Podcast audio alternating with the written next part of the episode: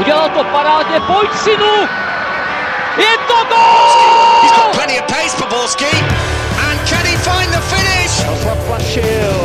Ale Benjamin neuvěřitelná záležitost! Teď to chtělo přijedat Karlově do běhu, teď to chtělo o chviličku dřív. Heinz!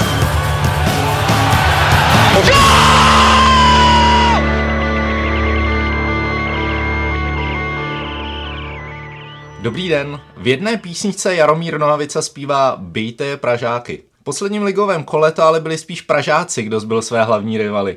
Jak Slávie, tak Sparta zvládli duely s Baníkem, respektive s Plzní ve velkém stylu a postarali se tak o hlavní téma dnešního Fotbal Focus podcastu. A kdo dnes dorazil? No, sestava hodně podobná té z minulého týdne. Jako správný spasitel se ukázal Jonáš Bartoš z deníku Sport. Ahoj.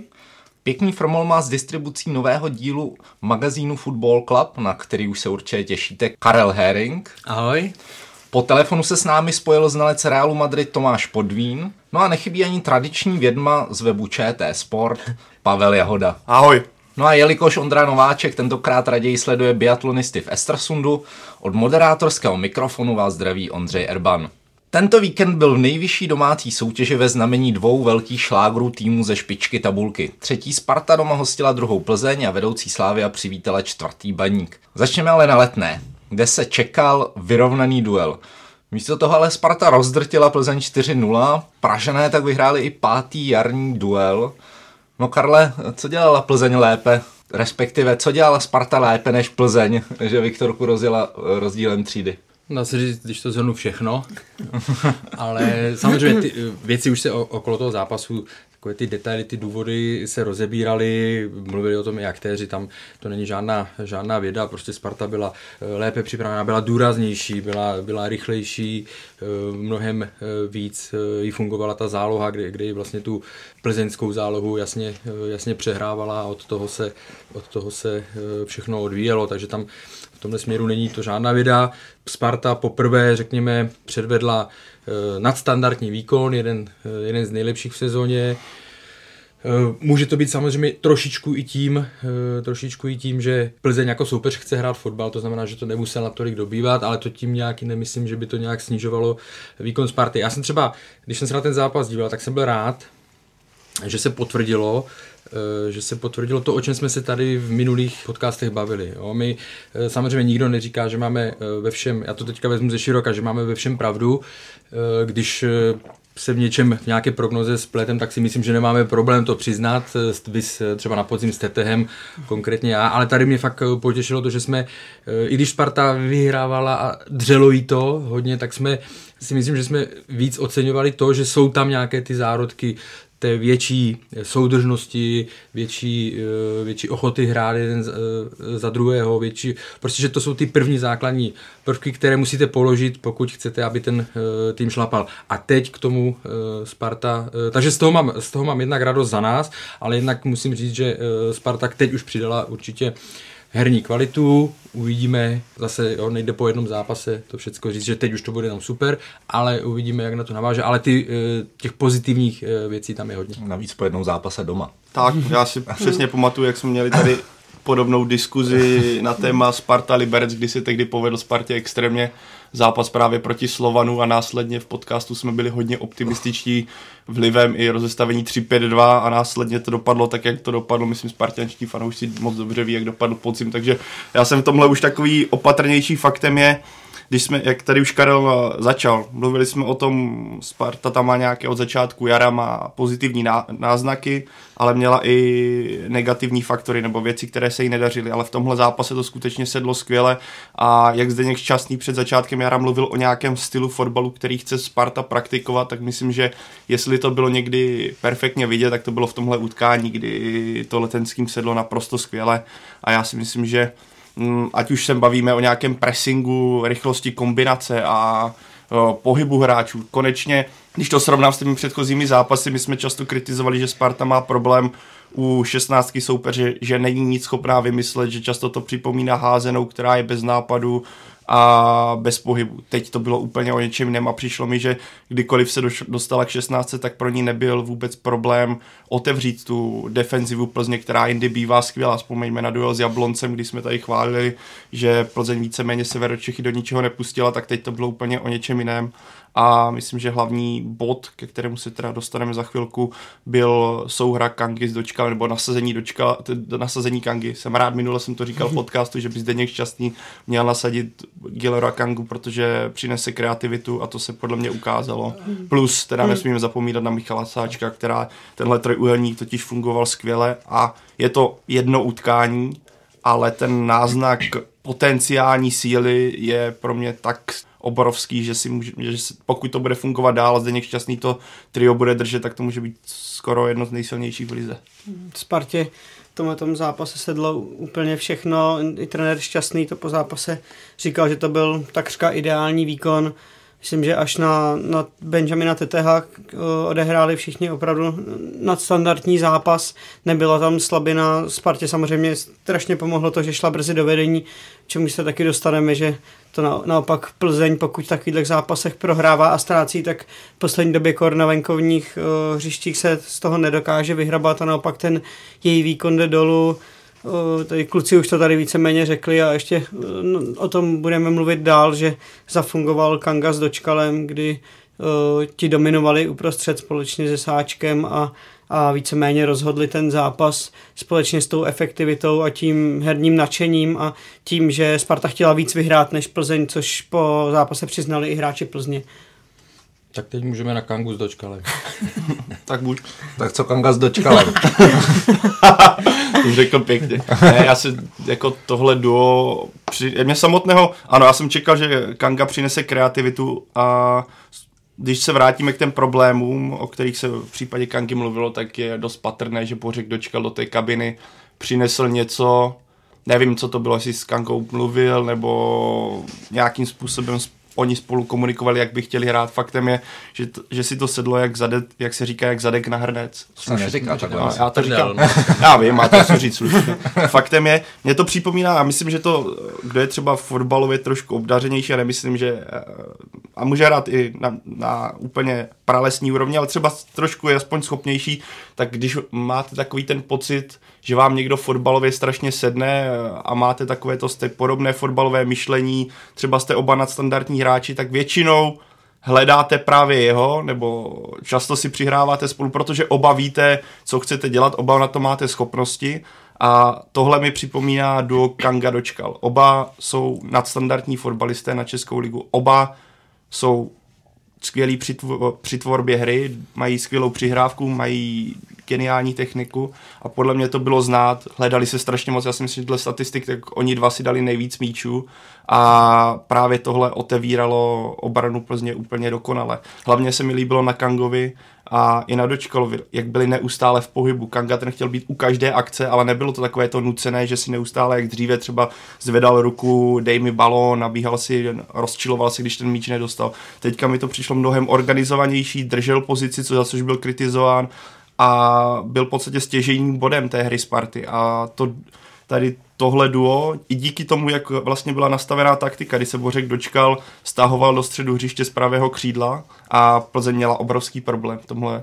Sparta Plzeň za prvé přečíslovala, za druhé pro mě nepochopitelně tam hrál Pačinda v, tom, v tomhle triu, kde bych čekal Hořavu, který bude, je víc defenzivní a třeba by mohl tohle lépe zvládat v tomhle případě, ale tam byla totální přesila ze strany Sparty a když připočtu ještě Sáčka, který skvěle hrál, kmital vlastně mezi obranou a zál útokem, dobře vyvážel míče, rovněž dobře hrál technicky, tak Sparta v tomhle jasně dominovala. A pro mě je to, ano, Karel to zmínil dobře, je to jeden zápas, je to proti Plzni, je tam extrémní motivace, byl plný stadion, chcete se předvést, ale prostě pokud se tohle potvrdí i proti Olomouci a třeba i na venkovním hřišti, tak to může být nezastavitelná záloha pro mě. Já, já, bych, se, pro mě, já bych se vrátil ještě právě na, na začátek, tak tři týdny zpátky, čtyři týdny, když přicházel Bořek Dočkal, tak se řešilo vlastně, jestli můžou hrát spolu a tohle a tamhleto a ten Kanga, že je takový a makový.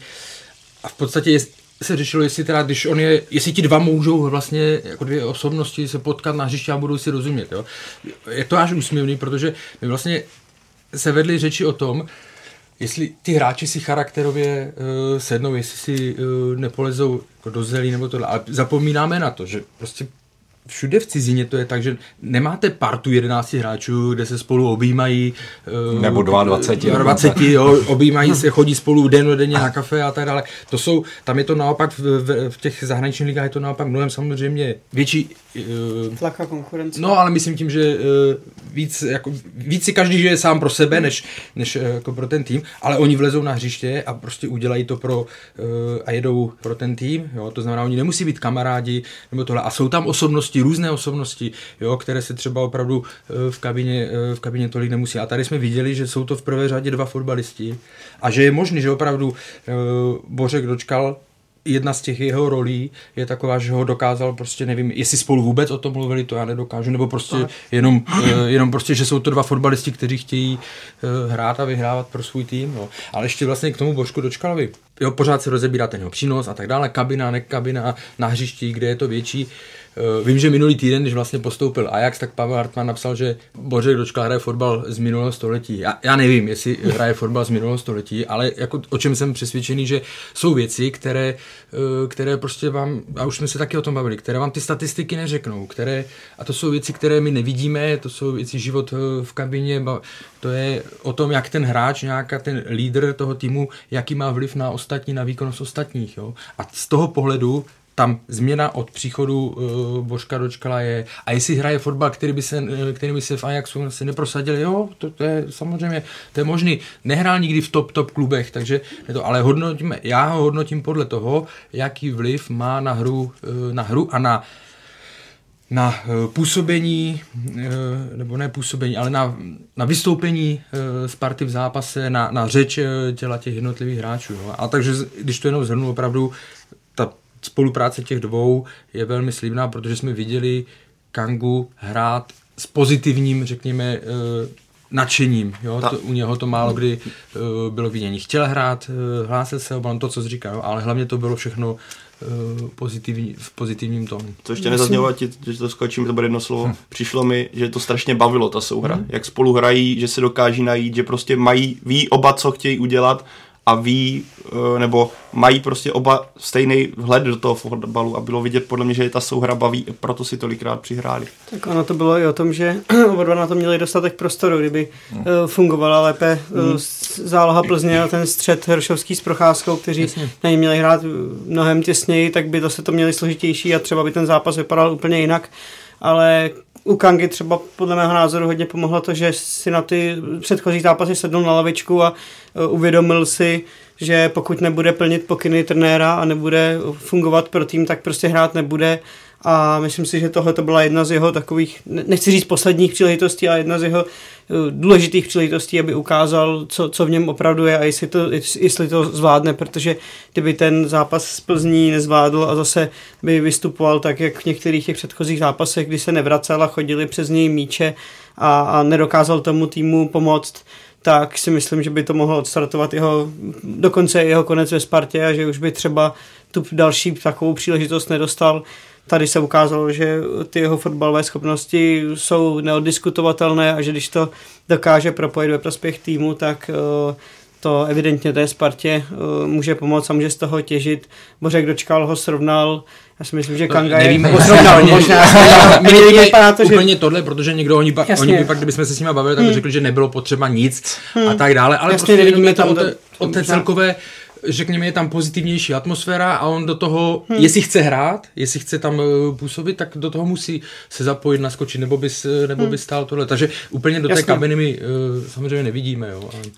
Mně přijde, že uh, Kanga potřebuje nějakou osobnost vedle sebe, kterou by třeba respektoval a myslím si, že Dočkal může být zrovna tou osobností, kterou jo. takovýhle typ hráče, který je nadstandardní a, a ví o svých kvalita- kvalitách, tak když vidí vedle sebe osobnost, která má ty kvality podobné, tak dokáže ten jeho názor třeba vzít Stopro. úplně jinak, než od někoho jiného. Takže, vždycky je ale... otázka vlastně, či je to větší vina. Jestli, když mám hráče, u kterého vím, že má nějakou kvalitu a teď hmm. to z něj nedostanu, ať už z různých důvodů dostat, jo? Tak či je to větší, kdo nese větší vinu, hráč, anebo trenér, nebo klub, že? Takže Prostě víme, jaký Kanga je, víme s oba, oba s Dočkalem jsou vlastně uh, typy hráčů, které uh, mají svoje fanoušky, ale zároveň i velké kritiky, že? To se týká i Bořka Dočkala, to se týká Kangy, takže oni budou pořád, pořád, kolo, co kolo budou uh, poměřování, že? Bude se, budou, se, budou se hodnotit, ale, ale bylo to fakt... Uh, z mého pohledu hodně pozitivní. Jednou mě docela překvapil moment, že si potom Kanga suverénně vzal penaltu a nešel na ní Dočkal. Sice víme, že Kanga ty ale, penalty kope a bere ale si, ale že Dočkal... Je to, jo, jasně, jasně. Že... Byla tam kolem mě strašně jako... Pod... Hmm. Ono to vycházelo teda z toho, že Sparta vedla a že se jí hmm. dařilo, ale byla cítit daleko větší pozitivní atmosféra i na Letné, že Kanga hmm. najednou nebyl tím terčem číslo jedna, ale naopak, když dal gól, tak celá Letná jo, jo. vyvolávala jeho jméno. Ale pořád je potřeba připomenout. Jo, hm. Je to, to jeden je zápět. To, to připomeneme i na konci pořád znovu, no? Já jsem na to za to strašně opatr. Ale, už. ale zase, jo, buď, buď se můžeme, vždycky se můžeme bavit o trendech, že jo, o něčem, co, co je tohle, a pak o konkrétním, o konkrétním zápase. Jo? A já si myslím, že to, co jsme se bavili i v minulosti, že jsme to řešili spíš jako, jako trendy, než, než že bychom říkali po prvním zápase super, pak zase za týden se sejdeme a zase tak. špatný a pak mm. zase se vracíme. Jo? Ale, ale ještě zmínit, podle mě důležitá věc je u Sparty, když jsme se bavili, že oproti podzimu, nebo že to je vlastně jeden zápas asi nej, nebo nejlepší výkon sezóny, možná nejlepší výkon za posledních x let. Já mám teda problémy si vzpomenout na zápas, který je dva týdny zpátky skoro, takže já to úplně, pro mě je to, ale stáří, když si třeba, kdybych si měl vybavit fakt skvělý zápas Sparty, na který, který jsem viděl, a, nebo, tak je to třeba první půlka tehdy v derby, jak to skončilo tři tři, mm. tak ta první polovina tehdy byla naprosto skvělá ze strany Sparty, ale bylo tam to B, že druhá půlka letenští odpadly. Teď je podle mě důležitý faktor to, že ta druhá půlka, i druhá půlka byla ze strany Sparty zvládnutá, že dokázala ubránit Plzeň, pustila ji řekněme do dvou šancí, kdyby Hořava tam dal góla, je to kdyby nedal, protože z Plzeň se skoro do ničeho nedostávala a sama navíc Sparta ještě přidala dva góly po pěkných akcích, kdy dokázala využívat to, že ta obrana je otevřenější. A tohle za to podle mě zase velká chvála pro Spartu, že tohle zvládla, že už to není to, co se tehdy stalo na, na Letné ze Sláví. Hmm. Uh. Co se týče Sparty, jak i přes ty povedené jarní výsledky se tady hodně kritizovala její rozehrávka pravidelně. To v tomhletem utkání nevypadalo až takový problém. Karle, čím to, že bylo to zlepšení? Mohla se na tom vlastně mít zásluh v uvozovkách i to, že Sparta vlastně hrála se čtyřma středníma záložníkama v tomhle utkání? Obecně asi... Jako bylo lepší, bylo, vidět, bylo to vidět v některých těch ukázkách. Kosta si dovolil víc než, než obvykle. Samozřejmě zase ten zápas se od začátku odvíjel v jejich prospěch díky brance. Plzeň, Plzeň určitě nenapadala nebo nenapadala tu rozehrávku tak, jak by asi měli. Plzeň prostě byla pod injekcí, jo.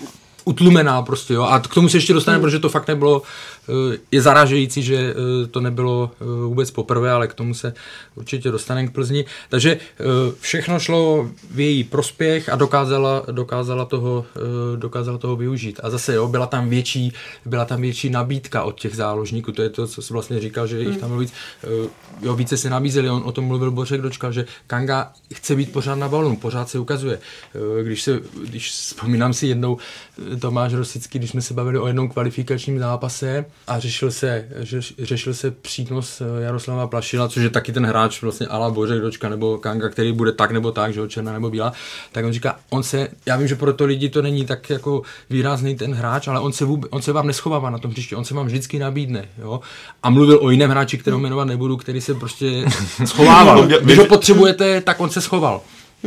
Jo, takže a tady, a pak je to problém pro ty záložníky, je to problém i pro ty obránce při, při zakládání, jo. A tady prostě se ty hráči i, i Sáček a tak dále se nabízeli a měli to, měli to, byla to tady ta kombinace těch, těch faktorů. Mě překvapilo, ty už to naznačil, Karle, jak, když si vzpomeneme třeba na zápas Liberce se Spartou, ano, Sparta hrála venku, ale Liberec praktikoval vysoký pressing mm. a Sparta měla v té rozehrávce mm. obrovský problém. Mě překvapilo, a ono to vychází samozřejmě z toho, jak Sparta do toho utkání nalétla a ona hrála agresivně a Plzeň nakopávala a teda a teda, ale zároveň mě překvapilo, jak je Plzeň pasivní napadání. Ona vůbec tu rozehrávku Sparta hrát, nechávala ne? hrát a to mě samotného překvapilo, že vy víte, že Sparta má, jestli někde je obrovský problém Sparty, tak je to při rozehrávce. Já si myslím, že i v tomhle utkání bylo třeba vidět, kdy Kosta špatně rozehrál. Já si myslím, že Hmm. On to, to nikdy nepůjde tak, že si řeknete, za týden bude Kosta nejlepší yes, rozehrávač. Yes. On takový prostě nikdy nebude, protože to tak má nějak vžité. Musel by přijít jiný stoper, který... Štětina, tak, hmm. ale... Ale bylo, bylo to samozřejmě v tomhle zlepšení, ale vycházelo to z toho, jak Plzeň byla v tomhle pasivní a mě samotného to překvapilo, protože to není nic tajného nebo neznámého, jak Sparta a s tím. Na druhou stranu Plzeň už posledních několik sezon je mužstvem, které prakticky nikdy nepresuje, že hmm. nehraje takový ten agresivní styl, kterým třeba byla proslula na začátku té éry Pavla Vrby. Dneska ten tým hraje v tomhletom směru hodně jinak. Pavel Vrba zvolil tu cestu, že vlastně všichni hráči chodili Hlubší, hodně za balon, hm. hráli v hlubším bloku, což bylo třeba strašně těžké pro Tomáše Chorého, který podle mého názoru třeba jako jeden z mála z plzeňských fotbalistů relativně obstál, protože pořád dokázal vyhrát řadu soubojů, uhrát těžké balony, ale pro něj to bylo strašně složité, protože tam byl prakticky sám a aby on ještě se svým somatotypem a se svým typem, jakým je on fotbalista, aby oběhával oba stopery a napadal sám celou rozehrávku, to, to nejde a tohle to samozřejmě Plzeň vůbec nezvládla a k tomu se asi dostaneme. A na to se dá navázat tím, že Plzeň asi, jak říkáš, začala hrát z toho pasivnějšího bloku nebo z hlubšího bloku, ale, ale když se teďka tím pádem podíváme třeba na ty těžší zápasy. A teďka nemyslím Slávy, tam to dopadlo tak, jak to dopadlo, ale ať už se podíváme na zápas se Záhřebem nebo teďka na Spartu, kdy naopak je tým presoval a oni hráli pasivně, tak to vypadalo tak, jak to vypadalo. Takže když Plzeň v tomhle novém stylu, jak ty říkáš, naráží na soupeře, který je technicky zdatný, dokáže rychle kombinovat, nabízí se a dokáže vysoko presovat, tak Plzeň má očividně velký problém. A A ukazuje se, že tenhle systém hrát pasivně a hlubším bloku není úplně dobrý a, jak, a Tomáš Chorý tam byl víceméně, si tam šel zaběhat, protože on za celý zápas nedoska, nedostal skoro jediný dobrý balón a myslím, že i Štětina s Kostou tu situaci dobře zvládli, ale vychází to z toho, že on si tam v podstatě jenom bojoval o vysoký nákop, který dokázala produkovat obrana Plzně, která byla neustále pod tlakem. Pro Plzeň tohleto vlastně byla už třetí vysoká porážka venku s týmem ze špičky tabulky, podobně už vybuchla předtím v Jablonci a na Slávy. My jsme to tady teda rozebírali. Čím si to, Jonáši, vysvětluješ tyhle ty porážky? Samozřejmě už to není náhoda, tohleto už je nějaký trend, který něco ukazuje. Pavel Vrba to vysvětlil, v uvozovkách vysvětlil tím, že Plzeň nezvládá ty zápasy ve chvíli, kdy dostane rychle gól a začne se jí bortit nějaký ten herní plán. A souvisí to také s tím, na co jsme tady naťukli, že jakmile na Plzeň někdo nastoupí trošku s, s, odvážnějším, s odvážnější, odvážnější taktikou a napadá jejich rozehrávku, tak Plzeň má problémy. A pro mě je to také o tom, že jakmile Plzeň kor venku si rychle, rychle začne ztrácet, tak se do toho zápasu už nedokáže dostat a A přijde mi někdy, jako kdyby ty hráči už prostě řekli, dobrý, tak ten zápas balíme, soustředíme se na další. Jo, jako samozřejmě říkám to v pozorkách, nikdo ten zápas ne, ne, nevypouští, ale takový z nich mám pocit z těch hráčů, že jimhle to nejde podle té, té jejich noty, že třeba na Slávy tam penalta, červená a podobné věci, takže už jsou rozhození a už se do toho nedokážou, nedokážou vrátit a hrát ten svůj fotbal, který umí. A, a vlastně spíš se soustředí na nějaké vnější vlivy třeba a, a nedokážou zapnout a koncentrovat se, protože pořád dneska tady asi z Plzeň budeme, ne, asi ale určitě je Plzeň za co kritizovat, před ten zápas absolutně nezvládla, ale můžeme se tady bavit za měsíc o tom, že zase Plzeň zvládne x dalších těžkých zápasů a třeba ještě bude no. Slávy šlapat na paty, jako to, to u nich já... už to ukázalo několikrát, že to je mužstvo dvou tváří. No, já tomu říkám, že hraju jak pod Dityádenem, je to utlumovací, že? je. Ne, pro mě je opravdu šokující to, že oni, a teď jsme zmiňovali všechny ty zápasy, nula tři v Jablonci, nula čtyři na Slávy, nula čtyři na Spartě. Tam to, co mě nejvíc zaráží, je že ta neschopnost reakce hmm. na, celý, na ten vývoj. Ale jako neschopnost opravdu v tom, že oni, to do, oni ten zápas už jenom dohrajou. Jo? A teď je otázka, kolik... Go, oni, oni tam nevidíte jediný moment, nebo pořádný moment hmm. nějakého, že by si to vzali ten zápas na dvacet minut hmm. uh, pod kontrolu a, a, a nebo dostali toho soupeře pod tlak. Jo? Změte, na Slávy úplně stejný vývoj. Rychlý gól, tam byl na Slávy ještě tohle. Pak to uh, dorazila že, na dva nula penalta, to bylo i teď. Uh, a akorát červená, tam byla červená, že, červená. Na Slávy, jo, takže, ale prostě ta absence té, jako se porvat, o to, to mě úplně uh, zaráží. Já jsem se díval třeba, jestli na statistiky Viktorky, jakou má úspěšnost uh, v těch zápasech, kdy inkasuje poprvé, jo, a tam je vidět taky pokles, jo? Že třeba před pěti, hmm. před pěti, šesti sezónami dokázala jako sedmdesát jedna procent v zápasech, ve kterých prohrávala, tak dokázala bodovat, jo? Nebo měla úspěšnost sedmdesát jedna procent z těch zápasů.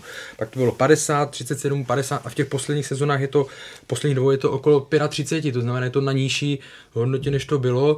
Psal jsem na Twitteru, že je to jak bomboněra, jo? Podle Foresta Gampa, že nikdy nevíte prostě, co ta Plzeň předvede, protože ona je schopná předvést.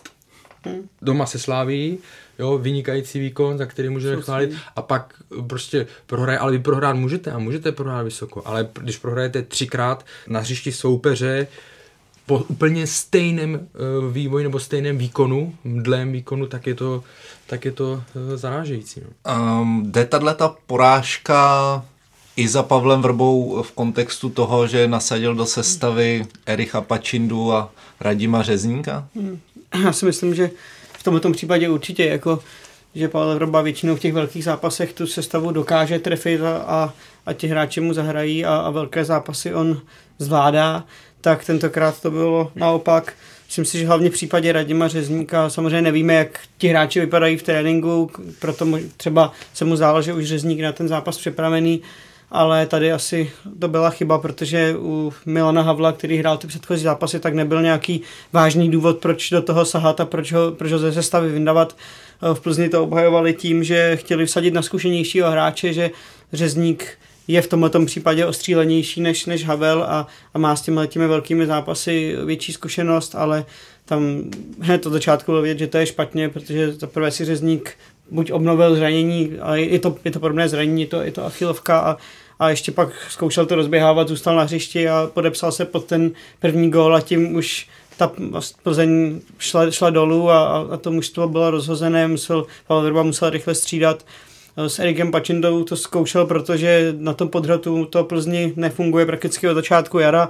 Nejdřív začal Aleš Čermák, ne, nebylo, nebylo to nic moc, pak Tomáš Hořava, také žádná moc velká podpora směrem dopředu, takže asi to bylo logické, že Eriku Pačinovi vyšla příprava, sbíral kanadské body, tak to Pavel Vrba chtěl zkusit s ním, ale do typu tohoto zápasu to prostě nebylo ono. Pavel Vrba Pačindu bránil, že to nebyl zápas o něm, že to bylo spíš o jiných hráčích.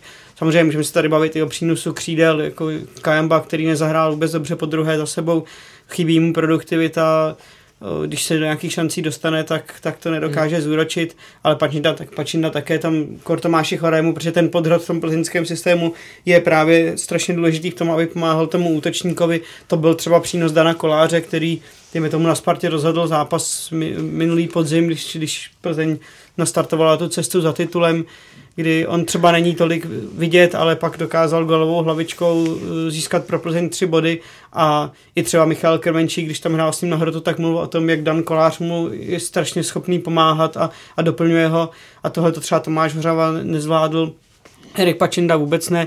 Já osobně bych z těch tří hráčů, které jsem tady vyjmenoval, tak bych spíš se snažil podržet Aleše Čermáka, protože podle mě to je hráč, který ty schopnosti v sobě má a uh, trenér Verba sice ho navenek také hrozně chválí, říká, jak v tréninku je to jeden z nejtechničtějších hráčů celého týmu, ale pak při první příležitosti, když něco nejde, tak, tak ho z té sestavy vyndá a, a nepomůže mu, což si myslím, že je, je v případě Aleše Čermáka škoda, protože ten hráč to v sobě podle mě má a je z těch tří nejlepší variantou na to, na to podhrota. Je spíš zajímavé, že opravdu Viktoria ví, že tohle je pro ní velmi důležité místo a dlouhodobě nějak nepokryté, protože víme, že Daniel Kolář předtím odešel, pak se sice vrátil, pak byl zraněný, takže že tohle zatím nějak výrazně nevyřešila, byť tam hráče má.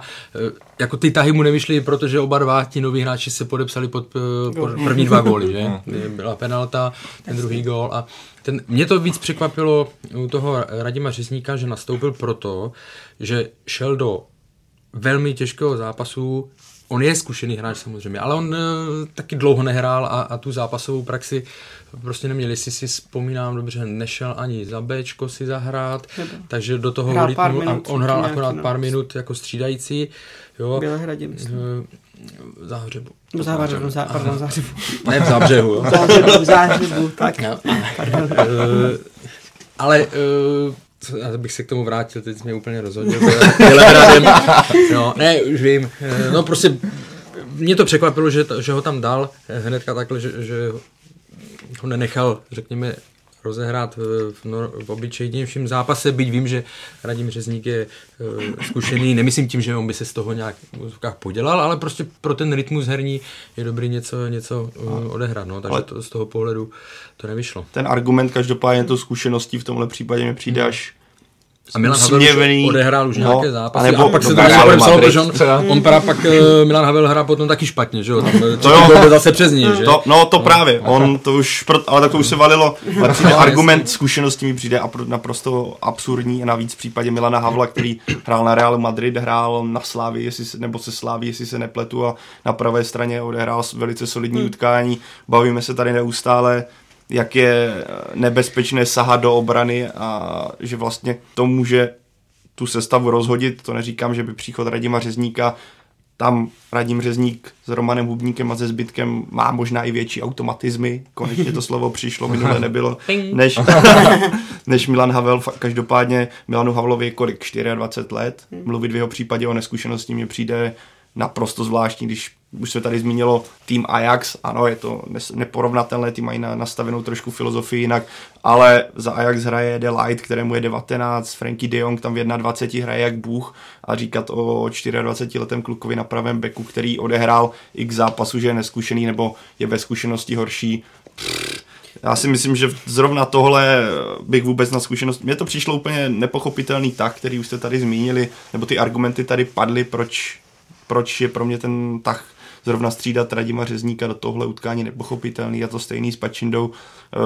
Zbytečně se tam uvařil na té pozici, když jste čekali, že budete spíš pod tlakem, ne, že budete hrát, využijete jeho kvality, které on má, on je technicky skvělý a rychlostně, ale tohle nebyl zápas podle mě pro něj. A teda obecně zkoušet někoho na pozici, kde třeba tolik nehraje, anebo dlouho nehrál v zápase se Spartou, navíc na Spartě, Hmm. Já, jako kdy, takhle, hmm. kdyby to vyšlo, tak tady teďka tady Pavla Vrbu ladíme po zádech, vždycky to tak bude, že kdyby, jasně, kdyby, jasně. Ale nevyšlo to, takže já si myslím, že po zásluze přichází kritika. Vlastně Pavel Vrba říkal, že tu sestavu Sparty trefil, když jsme se optali na to, jestli očekával Bořka Dočkala na, pra, na pravé straně a, a Kangu uprostřed, tak on říkal, že na to byli připraveni. On poslouchal což... podcast poslední to.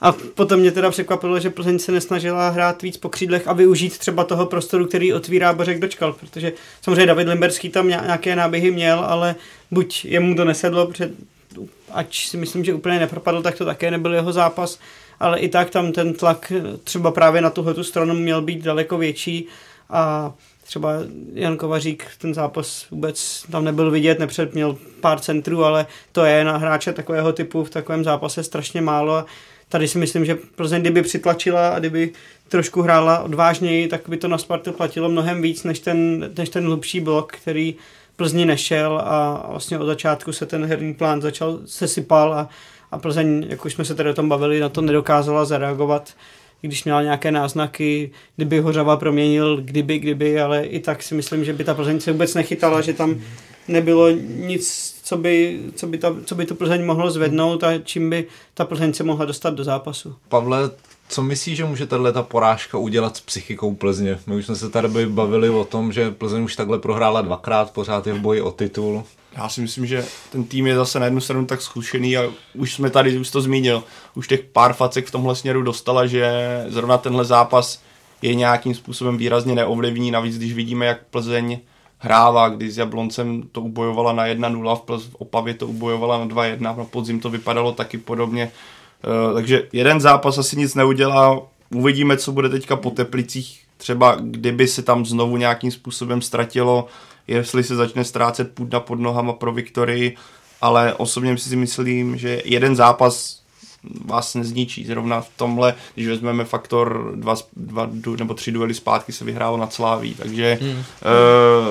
to a viděli jsme, jak Slávě zareagovala. Já si myslím, že Plzeň v tomhle směru je podobně silná, teda v domácí lize, takže tohle bych hodnotil skutečně až třeba za kolo, kdyby se tam znovu vybouchlo, tak už se můžeme bavit o tom, že Plzeň je v nějaké krizi. Tohle je, byl těžký zápas s těžkým soupeřem, který nevyšel.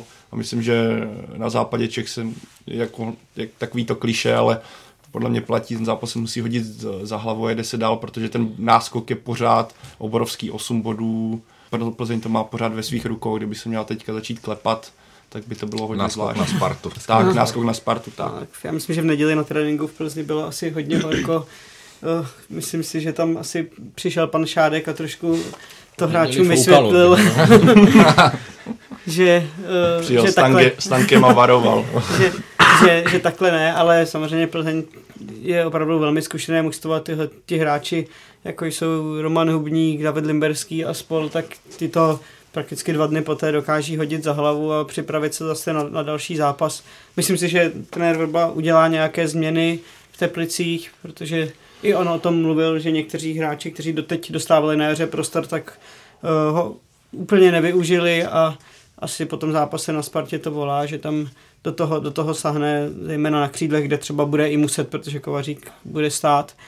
Takže v tomhletom se dají, dá očekávat nějaká změna, ale jinak si myslím, že Plzeň se zase rychle oklepe a bude se soustředit na ten zbytek ligy, jak, jak ona to umí, a pokud zvládne zápas v Teplicích, tak pak má reprezentační přestávku, kdy zase se může dát víc dohromady a, a ten tým bude fungovat. Nicméně neměla by, neměli by zapomínat na to, že prostě už tohoto bylo po třetí, kdy takhle ve velkém zápase vybouchli venku a to už není uh, nic mimořádného a spíš by se měli poučit do těch dalších zápasů, aby, aby se tohoto neopakovalo. Karle, získává si Sparta znova respekt u soupeřů? Začíná se platit se jede na Letnou, tak se prohrá dva nula už v Průhonicích?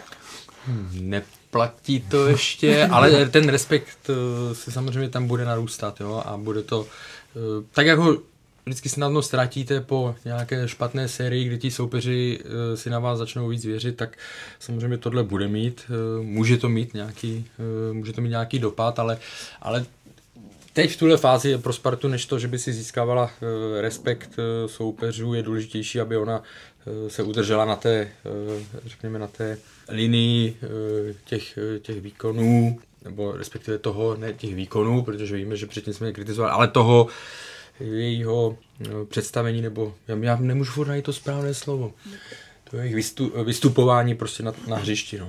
Aby ten pocit, ten progres pokračoval. Řekněme, že je to takový, ten začátek byl, když jedete po nějaké rozbité cestě, ale byl tam vidět jistý progres neustále, který teďka hodně vystřelil, takže v tomhle Sparta hlavně musí... Ale už jedete čtyřma kolama po cestě, už, už to neužíte do příkopu, ještě to drncá, ale, ale, ale nekončíte příkopy. No. Ale zároveň věřím, že už, už to nebude takové, že Sparta někam jede nebo hraje doma a ten soupeř tam přijíždí s tím, že chce urvat bod, ale tak na podzim si myslím, že tam týmy na Spartu jezdili s tím, že chtějí to prostě vyhrát. Ale to, se, to si myslím, že se pomalu začíná měnit, ale pořád se nedá říct o Spartě, že by byla taková, že v Průhonicích, když jsem to psal ten scénář, tak jsem hodně vzpomínal na, tu, na to místo, nebo jsem si vzpomenul. Já si vždycky u toho, já si vždycky u toho vzpomenu na uh, hlášku Ladislava Škorpila. Na jedné tiskovce Spart- uh, Liberec tam jsem prohrál dva čtyři na Letné, to byl tak rok dva tisíce jedna nebo tak. A on byl dotázán tady tím neotřelým, tady tou neotřelou otázkou a on říká, jako my jsme s tím problém neměli, my totiž, když jdeme z Liberce, tak přes Průhonice nejedeme. My se tady o tom zápase bavíme už docela dlouho, ale přitom ještě nezaznělo jedno jméno, které přitom bylo po zápase hodně sklonované, a to Adam Hložek, který otevřel skóre v tom zápase a v šestnácti letech se stal nejmladším střelcem v historii domácí nejvyšší soutěže. Uh, hlavně po podzimu se hodně mluvilo o odchodu Benjamina Teteha, ale uh, nebude teď zájem spíš o Adama Hložka? Myslíš, že by Sparta Jonáši byla ochotná ho pustit za nějaké lepší peníze? Tak viděl, viděl jsem samozřejmě na utkání pana, pana Pasku, který si tam vedl své, pana agenta Pasku, který si tam vedl své klienty a pozorovatele, takže určitě všichni zbystří, protože v šestnácti předvést takový výkon, jaký předvedl Adam Hložek proti Plzni, to je něco mimořádného. Opravdu z tribuny hlavně ten, ten kluk vypadá, že mu není šestnáct, ale že mu je dvacet pět, řeknu, nebo tím fotbalovým vystupováním.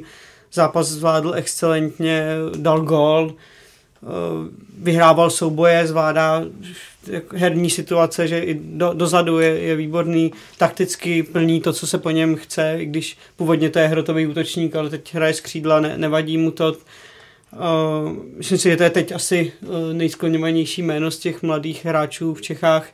Pokud mu vydrží zdraví a bude pokračovat, tak samozřejmě má obrovský potenciál i směrem k soutěži v zahraničí jít ven, ale myslím si, že teď je strašně brzy, že by měl minimálně se adaptovat v základní sestavě Sparty a odehrát sezónu dvě třeba v lize stabilně a pak teprve uvažovat o tom, že zkusí nějaký zahraniční klub. Tady oni, oni už měli zájem kluby do mládežnických akademií, slyšel jsem o Arsenalu, snad jestli Manchester City, někdo z Německa, takže ty kluby o něm dobře ví. Musí, musí vědět o něm samozřejmě. Ano, že on, on spolu, tedy s panem Paskou se rozhodlí tou českou cestou, tou cestou přes Spartu, což si myslím, že je v jeho případě dobře, protože je v domácích podmínkách, ten, ten klub, by s ní, pokud s ním bude zacházet trpělivě, zatím si myslím, že to dělají dobře, že, že sledují ten jeho vývoj a a dávají ho postupně ho začlenují do toho kádru. Teď samozřejmě pro něj to je velký skok, protože na jedno, ještě před rokem hrál za zápasy za sedmnáctku, za devatenáctku, najednou naskočí proti Plzni ostřílenému mužstvu, které má za sebou zápasy v lize mistrů a podobně. Není to jednoduché, on to zvládá, takže já mu velmi držím palce, ale zároveň si přeju, aby ještě v Čechách chvíli vydržel, aby se ten jeho odchod neuspěchal a aby se přes tu Českou ligu adaptoval se v České lize, stal se klíčovým hráčem Sparty a pak teprve zamířil někam ven do zajímavého klubu. Já myslím, že jako na debaty o přestupu, že ještě brzy hodně. To, co říkal Jonáš, ty pozit, ta pozitiva, to je jasný. To, že o něm ty kluby vědí, je, ty velké kluby je taky jasné, protože on hrál vždycky o úrovně výš, že? Ať už jsou to v reprezentaci, kde myslím si, že ta jeho pozice nejlepší je spíš než úplně na hrotu, spíš pod, pod hrotem. O to, o to obdivuhodnější je, jakým způsobem to zvládá i na, těch, na tom křídle. Teď jeho, a on určitě to tak i vnímá, nebo i ty lidi okolo něj a v klubu teď jenom řeší to, ať zůstane na té pozitivní vlně a neřeší se nějakým způsobem jeho budoucnost, ale jako talent. Hlavně on se liší v porovnání nejenom s vrstevníky, ale obecně jako s prototypem českého fotbalisty, že, že to umí s balonem, že je šikovný na míči, jo, jinak... Ono je nejvtipnější nebo nejvtipnější. Je zajímavé to, že v těch šestnácti letech se dá označit za jeden z nejlepších křídel v lize vůbec a je to takový ten prototyp, o kterém se tady stále... Mě třeba ještě tak ale vidíme od začátku, no, když naskočil a teďka, co to bylo? Jako, za, jako tam, tam někdo třikrát přejel, hnedka tři hráče vykartoval, to bylo Sída, za dvacet minut na něj tři žluté. Tak je to pořád, je to stará hra, ale... To jsou tak silné náznaky, že tohle už není náhoda, že on si dovolí jít proti mnohem zkušenějším hráčům. To je ten faktor zkušenosti. On šestnáct let stejně dokáže si namazat na chleba kluka, který odehrál ligu mistrů nebo hrál v lize mistrů, má za sebou spoustu těžkých zápasů. V porovnání s Dominikem Blechatým má tu výhodu, že je na ofenzivní no, pozici. To znamená, on když udělá chybu, tak to není, tak je to, tak to není ještě tolik vidět, může, dá se to tam napravit a tak dále. Jo, takže, ale o to je to e, pro něj lepší, že e, není pod takovým, e, pod takovým tlakem a mě ze začátku v těch prvních zápasech ne, že scházela, ale je to logické, jo, protože tohle, ale tam třeba z té strany nebyla taková produktivita a teď to prostě přes pravou stranu, teda levou, on teď hrál na levé, tak e, teď to jako vy, vyhráli tam, že? Hmm, Taková... Bude to pro něj čím dál tím složitější, si myslím, no, protože teď bude, už si na něj ty obránci dají pozor. V těch prvních zápasech ten hráč, který na něj nastoupí, tak si říká, hrajou na šestnáctiletého kluka, nemůže se mi nic stát, věří si a, a tím on měl mnohem větší výhodu v tom, že ho neznali, takže on si mohl víc dovolit a, a měl ten moment překvapení. Teď samozřejmě každý tým už se na něj bude víc chystat a víc se na něj připraví, ale samozřejmě zvládá to ex, opravdu no, výtečně. On zase zároveň zápas od zápasu mi přijde, že on mm, hlavě mm, roste zvyká, a ten gól teďka z něho odpoutá nějaký, řekněme, no vždycky je to fajn, mm. když odpuntujete to, mm. o čem se mluví, že se čeká, jestli budete nejlepší střelec, mm. teda nejlepší, nejmladší střelec, blá, blá. Tohle on ze sebe teďka sundal, je nejmladším střelcem, máte otevřené konto. Já si myslím, že tohle jsou takové ty body, kdy on pozvolna může daleko růst. A jenom to, že vytlačil ze sestavy vlastně Carlsona a v podstatě to samé udělal s Kipčem. Vaše kadec si nezahraje no, prakticky. Spoustu, Plavšič, ten nevím, jestli zraněný nebo jen na ty. Zajel akorát dostal červenou červenou. No. No. Takže ten... Je vidět, drchal dal čtyři góly. To vím, to vím, to vím, neviděl jsem mu červené. Faktem jen, že tohle dokázal, je už velký počin. Samozřejmě je to hodně o hlavě taky. aby, aby mu to příliš nestouplo. Teď je úkol hodně těch lidí, kteří jsou kolem něj, aby ho trošku izolovali od toho mediálního zájmu, no, vůbec toho tlaku zvenčí, protože se o něm všude mluví. Ale tyhle době ty kluby snad už to umí a on i podle hlavy, podle nastavení hmm. vypadá, no, vypadá velmi dobře. Uh, no ale co určitě musíme zmínit, uh, je ostudné chování kotle Plzně v tomhletom utkání, uh, který tam dokonce dělobuchem zranil jednu z faninek Sparty. Karle, co myslíš, že by teď mělo následovat a dá se vůbec zabránit takovému chování na stadionech? No, u nás aspoň. Jasně, no. Vždycky je to citlivé téma, jo. Samozřejmě, když se to otevřelo, tak plzeňští si stěžovali fanoušci, že uh, tam přiletěl ta světlice k ním. Uh, první ze strany Spartanů. Prostě to, uh, že někdo hodí uh, světlici do sektoru, kde, nebo kde sedí klasicky normální, když to řeknu jako e, fanoušek, kteří se tam jdou podívat, kde jsou děti, kde jsou ženy, tak prostě pro mě je to absolutně e, nepřijatelné. Já vím, že i vlastně někteří fanoušci Sparty se zastávali plzeňských, nebo respektive za to, že e, ten zákrok policie byl nepřiměřený, že neměli vyvádět e, celý, e, celý ten kotel. Ono je to strašně, ono je to strašně složité, jo? Protože kdyby zas policie nic neudělala, tak zase dostane čočku za to, že, že nic nedělala. Trest, určitě nějaký trest přijde. Já prostě teď nevím, co přesně se tam odehrálo, to, si musí, to musí vyšetřit policie a tak dále. Jako obecně vím, že ministr vnitra Hamáček, že se k tomu vyjadřoval, že, že říká... Tak ono je to vděčný téma. No, teď, teď no. jsem to chtěl říct, no, se... že, že jako kroky proti řádění fotbalových chuligánů. Jo.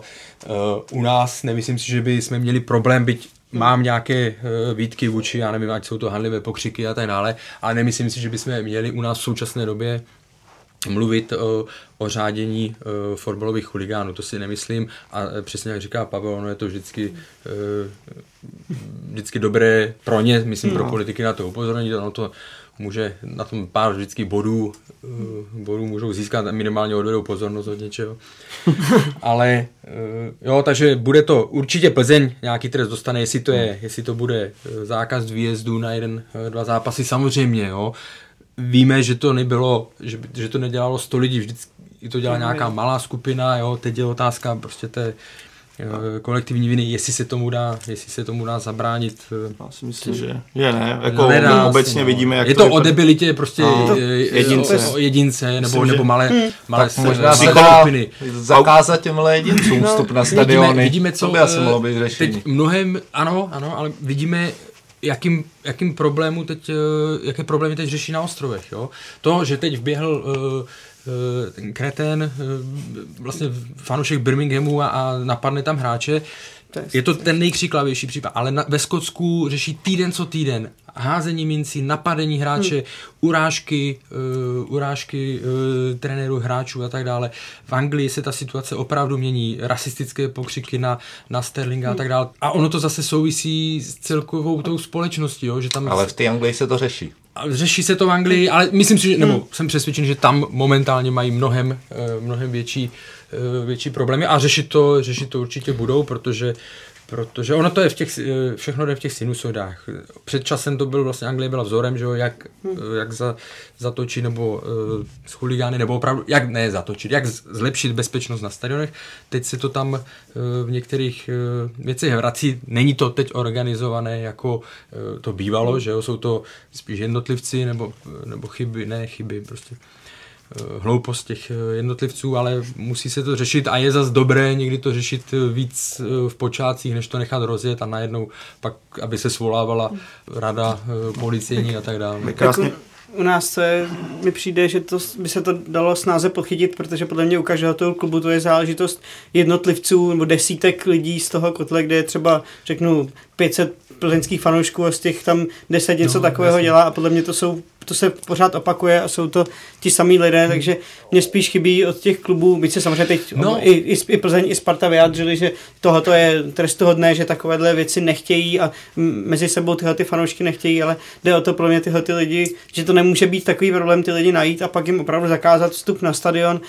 Existují stupenky na jméno, i do těch venkovních zápasů se ten klub může si pohlídat, kdo tam jede, protože samozřejmě takový, takovýhle lidé dělají tomu klubu obrovskou ostudu a to, že budu vlastně rád, že mi tam přijede takovýhle, jako oni, říkám, to odsoudili, ale abych takovéhle fanoušky chtěl na, na svém, na, na venkovním výjezdu, který mi pak udělá mnohem větší paseku, než to, že na ten fotbal přijde a za, zaplní nějaké to, to místo na tribuně, tak to je podle mě mno, mnohem horší. Já nemyslím si, že to může být až tak těžké ty, ty lidi identifikovat a najít identifikovat to v, zpětně, jo, těch, ale, ale těch českých podmínkách. Já si myslím teda, že české kluby jakože pracují relativně dobře s fanoušky. Jako, Neznám tak... detaily, ale, ale třeba když si vezmu, jo, zase, jo, co ten klub může, pak že ho identifikuje, že mu pak zakáže vstup, to je jasný. Jo. E, otázka je, co může udělat dopředu, když je tady ten ale bl- blbec. Děje se to zákazy vstupu? E, Nevím, právě jak to mi, to mi, to mi, nemyslím si, že by, že by tohle, možná tam je občas něco zazní, spíš ze strany, ze strany jako klubu, že jo, když tam byly ty problémy vlastně, jak tam vletěli na podzim ty fanoušci Sparty, ale třeba na druhou stranu, vezmu zápas Slávy a Baník, jo, ano, byli tam, byli tam, bylo tam pyro, že jo, ale ne, neházeny, bylo to prostě udělané na, na efekt, ale když si vezmu třeba Baník, tam podle mě je strašně velká proměna znát a myslím si, že to souvisí i co mám ty ohlasy s prací právě klubu e, s přístupem majitele Brabce k tomu, jo. Baník vždycky, když jel na výjezdy, byly problémy, bylo, bylo bordel na stadionu a tak dále. Teď vidíte devadesát minut, bylo tam samozřejmě jedno, e, taky tam bylo pyro, ale oni fandí, e, když jeli na Spartu, Uh, neslyšel jsem o žádných, uh, o žádných že by, výtržnostech uh, ve vlaku a tak dále na, sta, uh, na stadionu. Naopak se mi líbilo, když jsem četl někde na Twitteru, že vlastně si tam někdo postěžoval, že, že tam byli zase nějací uh, pitomci, kteří dělali při pochodu u uh, Bugra a že aby se nedivili, že někdy přijde uh, jako odveta zevnitř, jo? Že, že se prostě vůči tady těm lidem vymozoval. Takže nemyslím si, já to zhrnu, uh, nemyslím si, že by se v Česku špatně pracovalo uh, s fanoušky, ale prostě jako hloupost nebo debilitu jednotlivců se strašně špatně, se jí strašně špatně čelí. Já už tomu dodám jenom to, že myslím, že Gustav Le Bon z psychologií davu by byl pyšný, když vidí, jak to funguje na stadionech, protože to nikdy neovlivníte dav. Každý se tam cítí anonymně, ale i největší chudák najednou má ramena. Nevíte, jestli jsem si dá šát piv, ale já třeba, jak se říká, pyro není zločin, pro já s tím relativně nějakým způsobem souhlasím a teďka to bude vnít v tomhle kontextu, ale pokud se bavíme o nějakých dýmovnicích a světlicích, které neházíte mezi lidi, absolutně nechápu debilitu, použiju to slovo, proč taháte dělobuchy, které v podstatě co udělají? Udělají ránu, to mně přijde, to se dělalo v osmi letech, že se házeli petardy, k čemu je dělobuch na stadionu, který může ve finále jen ublížit. Tam nevidím hmm. žádný benefit. U světlic, dýmovnic, tam nějaký hmm. efekt, vidíte, podpoříte choreo, to vlastně to se mně svým způsobem líbí a když je to úplně vynulované, tak s tím nesouhlasím, ale naprosto nechápu dělobuchy, jestli je to nějaký komplex mládí, kdy vám nedovolili házet megy nebo korzárky, nevím. Faktem je, že tohle naprosto nikdy nepochopím, protože s tom nevidím jediný benefit. No jen to ublíží. Tak, tak. A jsem zvědavý. Tak. Bum, no, no. Člověk se lekne. No, no já, se, jako, já jsem lékař, já jsem, že já se taky, do toho hodí. No. No. Ale ne, je to strašně rizikové. Viděli jsme to, když to bylo někdy v lize, nevím při jakém zápase, ale zase bych to takhle, ještě, abych ještě poslední věc, teďka se hodně Ne, myslím, že kdo trošku o tom ví, tak ví, že to není jenom problém Plzně, ale teďka se valí do kotle Plzně. Já si vzpomenu třeba na Letné, kdy fanoušci kotel Sparty házel světlice mezi vlastní fanoušky, takže mm. on je to problém tady těch kotlů mm. velkých týmů jako celorepublikově, mm. nebo zejména, a ještě teda poslední problém stadionu na Letné, který je postavený tak, jak je postavený a je to tam hodně jednoduché, Spíš něco takového. Spíš pořadatelské služby, no, která no, tam yes. je taková všelijaká, teda co mám zkušenosti, že to ale... jsou lidé, kteří No, ale jako já si myslím, že se na méně nehlí. Takový... No, ono je to fakt složitý. Co, spíš ať si ty lidi třeba i uvědomí, co, co to hází. Já nevím, kolik z našich hmm. posluchačů hází. Napište ale, nám na Twitteru, kdo hází, ať napíše. Já si třeba vzpomínám, jednou jsme, jakože tam sedí, Oj, tam sedí a pracují tam lidi. Tam jsou fotografové. Já si vzpomínám, no, my jsme, když hrála Sparta v Římě proti, proti Láciu, tehdy ještě za Karla Poborského, tam byla ta výhoda, že tam je atletická dráha, takže tam to bylo, tam to bylo velký, velký tam prostor, ale tam hodili, tam hodili dělobuch, to byl granát, podle mě dělostřelecký, to byla, to jsem větší ránu, hmm. jsem neslyšel a vím, že tam seděl Michal Beránek, fotograf ze sportu, když jsme tam byli spolu a prostě to jsem si říkal, jestli ten neohluchnul nebo tohle, jo, takže tam, já nevím, prostě tak, no mě to jak říkáš, no mě to, já tomu nerozumím. Jdeme rána, nerozumím, takže teďka ten člověk si půjde sednout, tak pochopí asi, že dát si pár, pár piv do Prahy a hodit mezi lidi dělabuch asi není dobrý nápad. Ne, nekompromisní no, tak... zákaz na fotbal, tak no, lidem teďka, teďka... na dlouhou dobu, jako jestli ne doživotně, tak opravdu, protože... Pro mě doživotně, viděl... hele, když hodíš no, dělabuch mezi lidi, tak bys měl mít doživotně zákaz na fotbal a tohle vůbec není téma, jako... Jako to je stejný, jak v Anglii teď napadl to no, hráče. Ono se mluví o deseti letech, ale ten člověk by neměl už nikdy přijít na fotbal, protože to... to... Klub má doživotně, podle no, mě svůj. Mm, jo, tak, on by měl mít podle mě ale celý fotbal, to je ale absurdní. absurdní. Tohle, když uděláte, tak jste, jste debil a, a máte osobně nějaký problém, nějaký komplex mládí, nebo nevím, no. To by asi vysvětlil nějaký psycholog, ale... Tohle vůbec nepochopil. Když jsem viděl to video od, polic, od policie, jak, to tam, jak tam práskla ta, ta rána mezi diváky a od, odnášeli tu mladou dívku, tak to je opravdu něco hmm. šíleného a to, to, to je idiot pro mě ten člověk, který to, který to hodí takhle bezmyšlenkovitě, to je jiné slovo. Jako pro, mě to pro zase to odnese nemám. Fotbal, protože no, budou no, lidi, tak. se zase k tomu začnou vyjadřovat lidi mimo fotbal, to znamená mi, ministři, jo, pánové Hamáčkové a tak dále a, a budou vlastně říkat, jo, a teď se obecně bude zase tvrdit, no vemte děti na fotbal, no, samozřejmě, protože normálně je brát můžete, že jo, v devadesát devět procent případů se nestane a tohle vždycky je, je to prostě rána.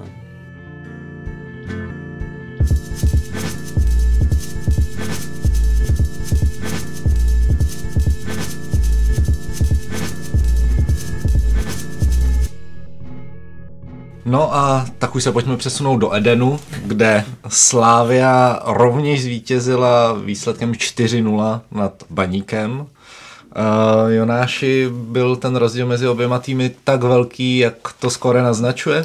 Tak sice ty góly potom napadaly až v závěru, ale myslím si, že ten rozdíl byl jednoznačný. Slavia zase předvedla, že letos má mimořádnou formu, že nejlepší z českých týmů a až na výjimky opravdu ty soupeře válcuje, drtí. Mě Baník zklamal stejně jako mě zklamal na Spartě, tak mě teď zklamal na Slavii, že nedokázal vzdorovat vůbec síle toho týmu a, a všechno hrálo podle slavistických not a bylo jenom otázkou času, kdy to tam, kdy to tam napadá. Slavia hraje neskutečně sebevědomně, hráči o sobě vědí, ví o té své síle, dokážou si vytvořit tlak a postupně nějakou, nějaký, nějakou trpělivou prací do toho soupeře dotlačit a donutit k chybám a, a dávat góly, takže tam to bylo opravdu na, na, na jednu bránu víceméně od začátku a když jsem ten zápas viděl a koukal jsem na to, tak jsem vlastně nepochyboval, že, že ten zápas takhle dopadne, že Baník tam neměl vlastně podle mě žádný moment v tom zápase, kdyby, kdyby do toho zápasu mohl vlézt a nějak Slavy to znepříjemnit. Nevystřelil na branku, jestli se nepletu. No. Faktem je, že my jsme tady Baník poslední době párkrát kritizovali a myslím, že tohle utkání to naprosto odhalilo. No, to, ten tým má obrovský problém s rozehrávkou od stoperů, ta je úplně tragická. Mezihra je tragická, není tam ve středu hřiště není vůbec nikdo, kdo by se toho chopil a přinesl nějakou kreativitu. V podstatě jediná idea. Tam bylo neustále jedno schéma ze strany Baníku, nakopnout balon dopředu na Milana Baroše, který by the way, tenhle utkání teda měl hodně špatné, protože i míček, které si myslím, že nebyly těžké tolik na vyřešení, mm, mm, kor v jeho případě, kdy tam měl třeba ve vápně při číslení, tak je vyřešil velice špatně, často ztrácel míče, takže on byl v tomhle utkání, bych řekl, koncový hráč, u kterého skoro všechno končilo, navíc defenziva Slávy ho skvěle vynulovala. Ale já jsem vlastně na té hře Baníku nenašel žádné pozitivum. A, a, ale horší podle mě v tomhle případě je, že to není otázka jenom jednoho zápasu, jak se teďka třeba můžeme bavit o Plzni, které tenhle utkání, nebo Slávě, když byla hra, hrála v Plzni, jak to byl výbuch, ale jednozápasový. Když jsem přemýšlel nad tím, který zápas z jara bych v případě Baníku vypíchl, že neměl nějaký z těchto problémů, o kterém jsme mluvili, tak prostě není žádný, to jaro ze strany Baníku. Druhý poločas, druhý poločas s Libercem, tak, trošku, trošku ale druhý poločas pořád, Duklu, tak, no? Ale já si pořád myslím, že Liberec, kdyby, a to je zase problém Liberce, že má problém s tím, jak hraje U šestnáct s finálovou fází, vys poslední podcast, jak jsme se bavili, že na Libora Kozáka dal sedm míčů za zápas oproti, myslím, že jsem to srovnával s Příbrami, která měla dvacet pět. Ta, a co jsem slyšel, tak Libor Kozák z toho taky úplně nebyl o, jasný, že dostal tak málo míčů. Faktem je, že e, tohle byl... Pro, a Dukla, to, to jsme se, Karle, bavili, že Dukla hrála tak, jak hrála. Že obrana Dukly je, tak řekněme, den otevřených dveří většinou. ale jinak Baník pro mě je zatím velkým zklamáním a hlavně já tam nevidím ani potenciál se zlepšit. Já tam nevidím kudy vést, to by musel no, kudy vést tu já cestu. Já si myslím, že Bohumil Páník teď hraje e, o svoje další, e, další působení v Baníku, jo? Protože Baník skončil po podzimu vysoko, ale kdo viděl poslední čtyři zápasy, už věděl, že, že to je trápení. Že? A v podstatě Baník si to přinesl do jara. Oni, nic, oni si nevytvoří šance. Když se podíváme na statistické ukazatele, jako ofenzivní Baníku, jo, oni patří, já jsem se díval na nějaké klíčové, klíčové přihrávky, oni jsou osmé přihrávky do pokutového území, desátý až v lize, jo. Procento přihrávek úspěšných, předposlední, oni jsou až patnáctý, mají podprůměr sedmdesát šest, jo. Takže tam nefunguje záloha, nevím proč za stavu nepříznivého, proč chápal jsem dobře, že když nehraje Hrubý, byť tomu to taky nejde, že nasadil defenzivnějšího Šindeláře, ale měl zareagovat mnohem dřív e, trenér. Myslím si, že obecně on vlastně příliš je až konzervativní, že nemění tam nic, pořád mm. to jede, pořád to jede, to zajety čtyři čtyři dva. Baníku chybí rychlostní hráči, mají tam doskušený, ale chybí jim rychlostní hráči. A co se týká Milana Baroše, ten zápas mu určitě nevyšel a ještě jsem si během toho zápasu říkal, když to porovnám s Jindřichem Trpišovským, co udělal ve Slávii u Josefa Huřbauera. On pro zápasy, kdy ví, že potřebuju hodně běhat, že potřebuju tohle, tak už ho v té Evropě posadil. Zatímco pro ligu, on ví, že pořád má užitek, pořád to tam pomáhá otevírat tu obranu, tak ho, tak ho staví teď do těch domácích ligových zápasů, nebo do ligových zápasů. Jo.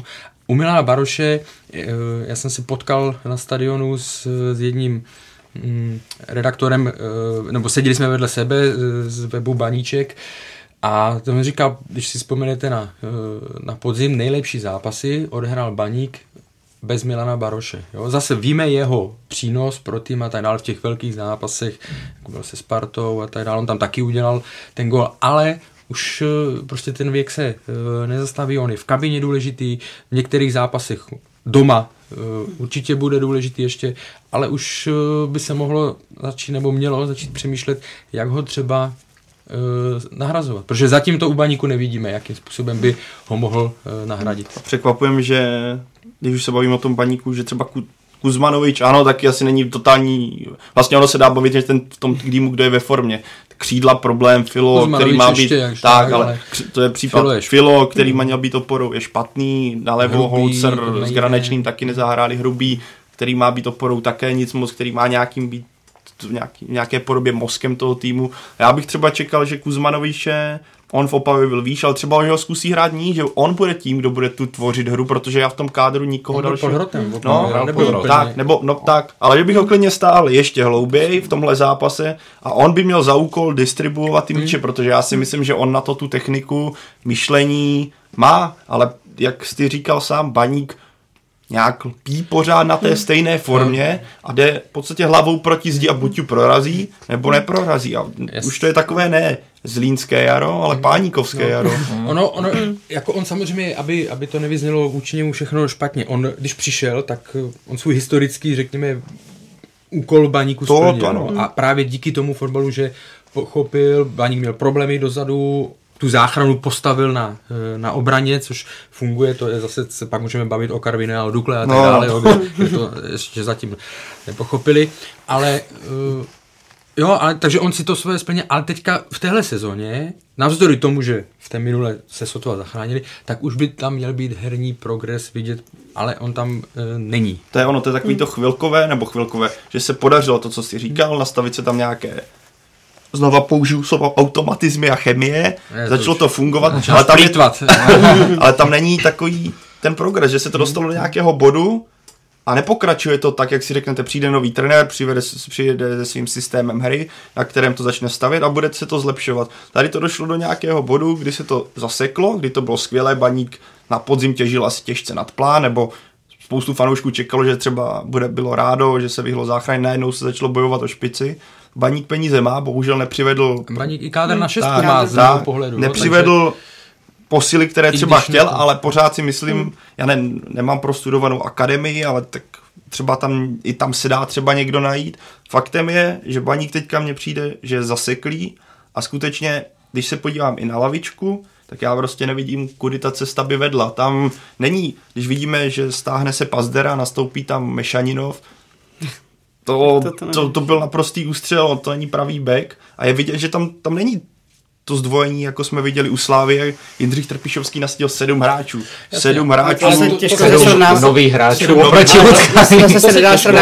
Slávě sedmi lidé. To je zase ten vývoj, jako, o kterém se nejde předběhnout. Ale mluvíme o tom, co ten trenér, co může trenér v rámci toho udělat. A tam si myslím, že se to zastavilo, no, že se to zabrzdilo. A říkám, podle mě, jestli Baník, a zatím to nevím, co se stane, aby se probral, ale pokud neskončí čtvrtý nebo pokud nebudou poháry, tak si myslím, že tam v létě dojde ke změně. A já jsem to možná odvážně někdy v podzimním podcastu říkal, jsem tvrdil, že si myslím, že trenér Páník není pro progres Baníku správným koučem.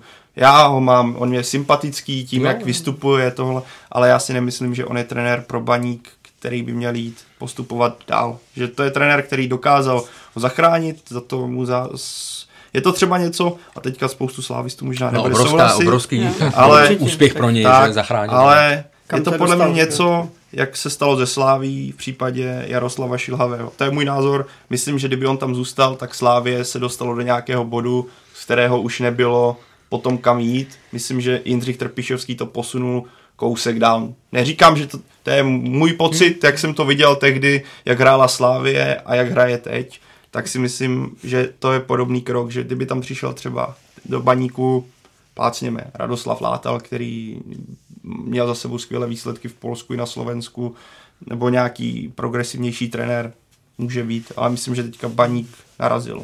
Krát srovnávat Baník se Sláví je takové... To, to jako to je nadsazení asi. Protože ve Slávě jsou úplně jiné možnosti tak. Z hlediska hráčského materiálu. Pavel taky... chtěl trošku zvýšit reakci na Twitteru, takže to, to bude mazaně. To zase bude na YouTube. Já se omlouvám veškerým... ale já...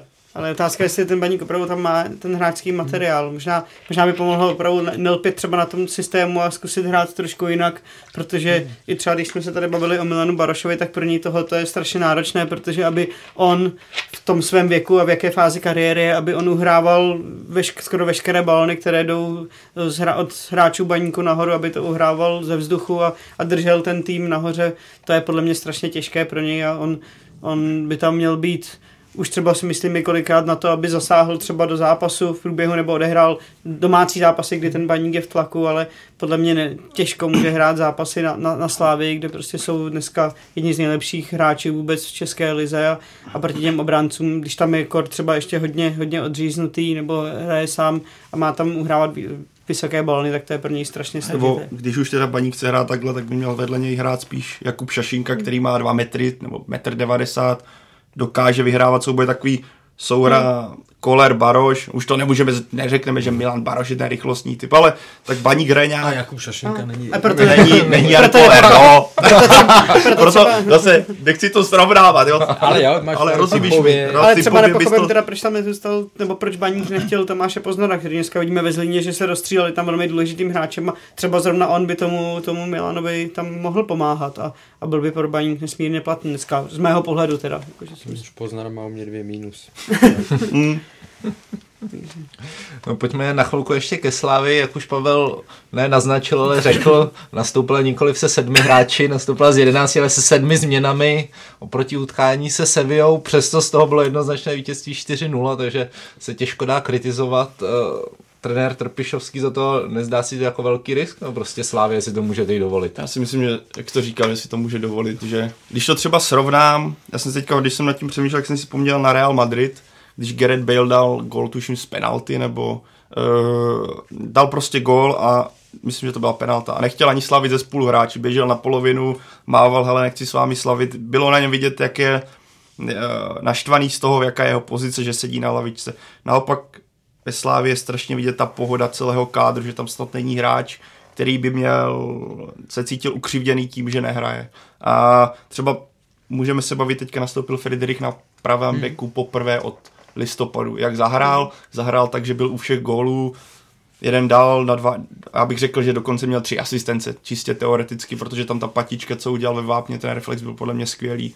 A v tomhle vidíme, jak i ty kluci, co tolik nehrávají, Svědčí to podle mě o tom, jak je vysoká úroveň tréninku, že ti hráči nemusí hrát, ale ty tréninky dokáží připravit na to, na to zápasové tempo. Souvisí to s tím, jak je ta vysoká kvalita i v kádru, že i když dlouho nehrajete, tak ten tým, ta kostra vás dokáže vytáhnout výkonnostně a je vidět, že oproti Baníku zase nebudu srovnávat finanční možnosti, ale oproti Baníku má Slávě každou pozici geniálně vyrovnanou. Někdo kritizoval, nebo kritizoval, řekl, že hodně chválím Slávy, ale prostě to jinak nejde v tomhle bodě. Tom, ono se stačí podívat na tabulku. Ta, ono se, a, tak, podívat se, podívat se na osmi finále. Ono, tak, ono by se strašně, dalo by se něco kritizovat, ale co třeba kdybych řekl, tak si osobně myslím, že Friedrich by nebyl úplně ideální hráč do zápasu se Sevillou na pravého beka, kde vypadl Soufal, k čemuž se možná dostaneme, si stihneme. Faktem je, že jinak to, že vlastně vypadli na ten zápas, Jindřich Trpišovský dovolil vyhodit oba krajní beky, kteří jsou tak důležití, a stejně Zelený s Friedrichem hráli tak, jak hráli.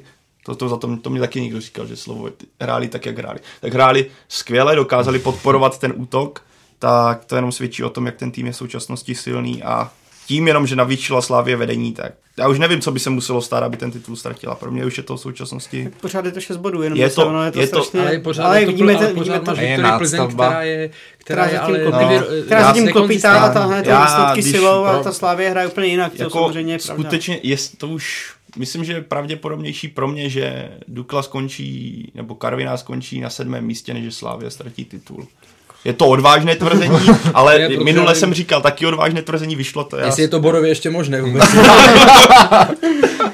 No, to je, to je dobrá otázka, Karle. No.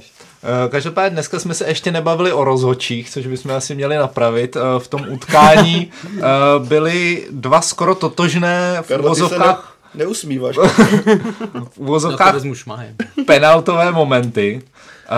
Uh, zatímco ve vápně Slávie se nepískalo a tam Diop naopak viděl žlutou kartu za simulování, na druhé straně se kopal pokutový kop, tak co, byly to správní rozhodnutí? No já si myslím, že pokud se nepísklo jedno, tak, se neměl, tak by se nemělo písknout druhé, anebo písknout oboje. Tam zase, to bychom se o tom tady bavili strašně dlouho podle mě, ale to se tady o nějakém metru těch rozhodčích a záběrech, které třeba má ten, to, video, to video k dispozici a podobně. Uh, bylo to určitě za mě nefér, že jedna byla písknutá, jedna ne, protože to byly dost takové podobné, podobné situace a, a je to, je to těžké potom to kousat, když se pak na to třeba ten trenér podívá zpětně, že vlastně jsou dva, dva za mě prakticky totožné zákroky, třeba nebyly úplně ve stejné pozici ve vápně, ale jednou je to písknuté, jednou ne. Podle mě tohoto by se mělo sjednotit a nastavit nějaký jednotný metr. Mně se líbil, Karle, tweet, kde nám někdo napsal, protože já budu trošku nesouhlasit s Jonášem, kde ta druhá byla penaltovější. A to se mě strašně líbilo, to, protože takhle, já když jsem se na to koukal, tak Diop, jak se říká, kdyby se měla ta písknout, tak se měla písknout. Diopova se určitě neměla určitě písknout. Ne, ten tam, vlastně, ten, kdyby tam měl bazén, tak se šel krásně vykoupat, ale a pak z ten tam, tam bylo vidět, že ten, trošku brnknul. Ne, no to on, on to brnkl, až ten padal, ten ale určitě viděl, spíš ne. Ale nebylo. Udělal to úplně stupidně, protože kdyby chvíli počkal, tak to ta penalta byla, protože tu výhodu on měl, jenže on šel, on vlastně ten Kolář do něho narazil, když on už v podstatě ležel. On byl trošku rozlazený, když jsem no, pak to viděl, ale on byl rozlazený Olajinka, v tím pohybu, který bylo, že by padal sám, ale tím jak... Ne, pro mě on šel. Padal sám, pro mě, pro, skutečně, za mě, za mě, za mě Diop prostě no. Padal do bazénu, to určitě nebyla penalta, tohle určitě nebyla penalta za mě. V tom druhém případě si myslím taky, že to spíš nebyla penalta, ale tady si stoprocentně jistý já nejsem. On, Olajinka, Olajinka taky trošku mu to uklouzlo, šel, ale... ale teď tam bylo, já jsem tam neviděl hmm. kontakt ze strany brankáře a pokud ho břichem, tak to bylo proto, že tam Olajinka hmm. tu nohu tak, prostě zasunul. No. A... Z mého pohledu, já to fakt jenom vezmu, ať to nezdržím, no. Ani jedna penalta. Hmm. Asi jako bych se, tak, jako, kdybych se měl sklanit, tak taky, ale neřekl bych určitě, když toto, ta určitě, ta první pro mě za, určitě nebyla. Zaujalo mě to, že Laštůvka po utkání říkal, Že, že ho trefil, nebo že cítil, že ho trefil, ale jak říkáš, jako hmm. takhle, kdybych měl říct, teďka na místě mělo se pískat nebo ne, tak říkám, tak on ten obě neměli. Samozřejmě cítil, tak, ale věděl, ale věděl, že fáze, tak, jo, jako za mě obě penalty neměly být. Tak tady se asi shodneme, když si myslím, že řekneme, že ale jako, ani jedna. No. Kdybych si měl jednu vybrat, tak volím druhou, no, ta první určitě neměla. Nevybírej, nevybírej. Mně se to líbilo, to slovní spojení. Fotbalovější a penaltovější. Mně se to líbilo, to slovní spojení, já jsem musel použít. To kyselé moc kyselý. Tak.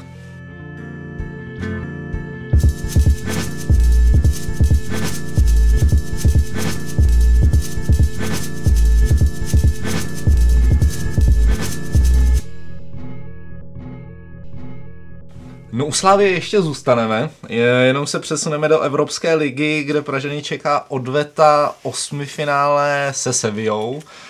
Slavia v prvním utkání ve Španělsku hrálo remízu dva dva, takže před vlastními fanoušky ta šance na postup pořád je a je relativně slušná. Pavle, ty jsi minule typoval na své poměry relativně, relativně dobře, typoval si remízu jedna jedna. Čím to bylo, že se Slavii podařilo uhrát takhle dobrý výsledek? Už jsem myslel... Vsadil to? Promiň. Nevsadil no, právě.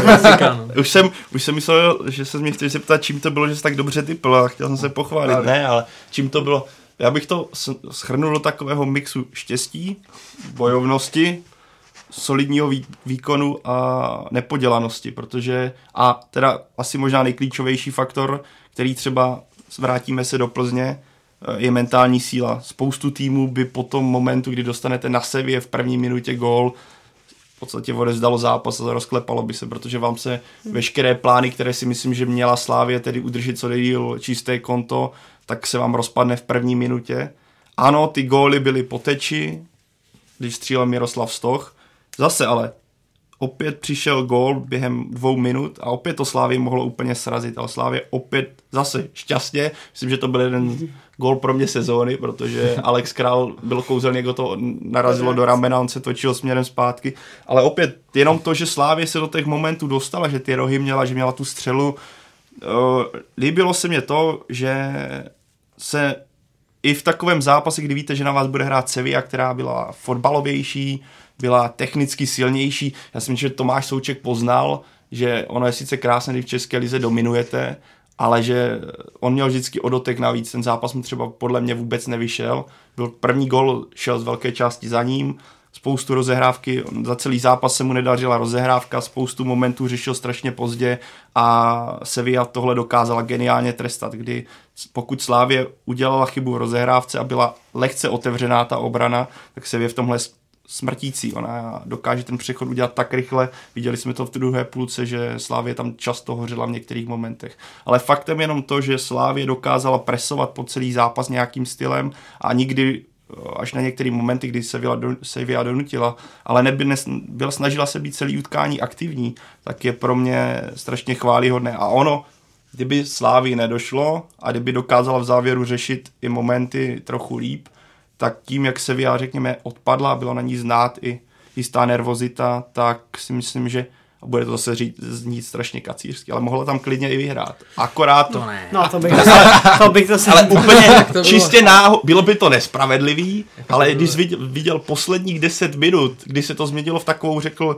to únavou, v takovou trošku českou ligu. No. Já, já bych jenom na to navázal, že ten souhlasím s těmi faktory, které vzpomenoval a co opravdu hrálo výraznou roli je fyzická připravenost Slavie, hmm. která je na vysoké, na vysoké hmm. úrovni a proto to dokázala odehrát proto to dokázala odehrát tímto způsobem. Karlo, skočím tě do toho na vteřinu. Někdo na Twitteru psal, že na nějakém sevilském fóru psal nějaký fanoušek, uh, co má Slávy za kondičního trenéra, ať ho tady nechají, vykoupí ho, nechají si ho v Seville. Protože to, jako tam bylo, to tam bylo vidět. Nemyslím si, že by... Uh, nevím, jestli to je vůbec kacířská nebo jaká myšlenka, prostě ne, ne jako tam dva dva je naprosto, je, naprosto to je, z pohledu na to, co se, mohli, jaké tak, šance tam byly, jaké se šance tam byly. Mohl aspoň pochválit za ten typ remíze. Jasně, vejdíš, ale... jasně, zbytečně si to chtěl pokazat, protože někdy pak nevyšel. Ale jo, jako výsledek na to, co se tam odehrávalo, ale včetně toho prostě, že ta Slavia odehrála velmi, vel, předvedla velmi dobrý výkon, tak výsledek dva dva je e, z kategorie e, snů. A zase... tak Slavia tam mohla dostat ještě další čtyři góly, když to řeknu ten druhém, v tom druhém poločase, kdy Sevilla zjistila, že to nebude úplná legrace, že musí opravdu přepnout na ještě ten vyšší mod a bylo vidět, že opravdu už potom jeli, jeli naprosto naplno a chtěli ten zápas rozhodnout a vyhrát. Přesto to Slavia zvládla, takže to je opravdu skvělý výkon, jeden z těch top českých výkonů v pohárech ale bylo tam i to štěstí nutné k tomu, to bylo... aby, aby ten klub, který není favoritem a hraje proti silnějšímu soupeři, mohl uspět, ale to nic nemění na, to, nemění na tom, že Slavia asi proto šla a že přesně ty, ty momenty v zápase, kdy se to pro ně nevyvíjelo dobře, tak to ten tým nezlomilo a, a ukazuje se, že už Slavia ho za ty dva roky třeba, co začala hrát v pohárech, od nástupu trenéra Šilhavého, co, co udělali titul, tak udělala zase vel, ohromný kus dopředu, že ty hráči jsou sebevědomější, mají větší, víc nahráno v Evropě, mají větší zkušenosti a i potom s přispěním štěstí ustála ten tlak Sevy a samozřejmě, že se teď těší na domácí odvetu, kdy to bude otevřené. Za mě si spíš myslím, že stejně ta Sevilla je pořád kvalitnější tým, i kdybych to slá, samozřejmě to Slávii přeju, aby to zvládla, aby, aby postoupila, tak pořád si myslím, že ta Sevilla má v té ofenzivě takovou kvalitu, že po druhé se nestane, aby zahodila tako, tolik šancí, co, co zahodila doma a že jakmile oni dostanou příležitost dostat se do nějakého breaku nebo podobně, tak oni to, to podle mě dokážou, ale říkám Slavia super. Slavia v Seville nastoupila bez klasického útočníka, hrála tam vlastně masopust.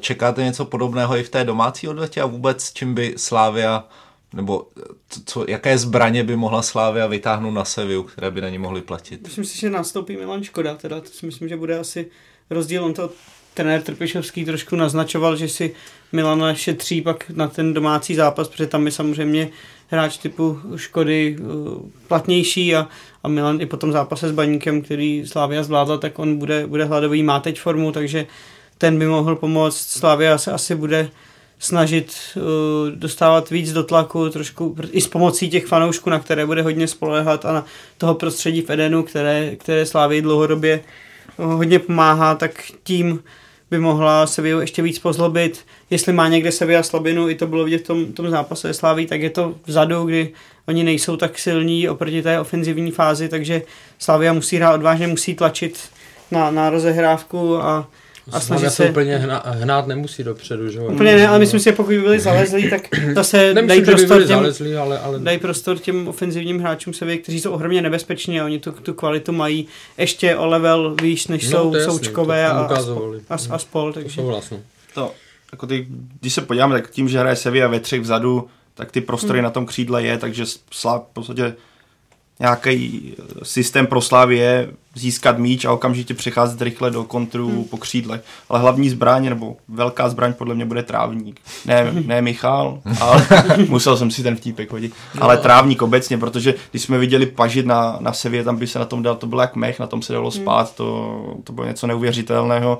Podíváme se do Edenu, kde bude zima, to za prvé, což myslím, že ještě to umocní, tak teďka poprchává, takže to hřiště může být lehce mok- provlhlé e, a t- je to v Edenu je to bohužel teďka pro fotbal celkem drnoviště, což si myslím, že Sevilla by úplně nemuselo svědčit. Mluvilo se o tom i, že sá- slávisti po Baníku doufají, že to hřiště bude co nejvíc rozvorané.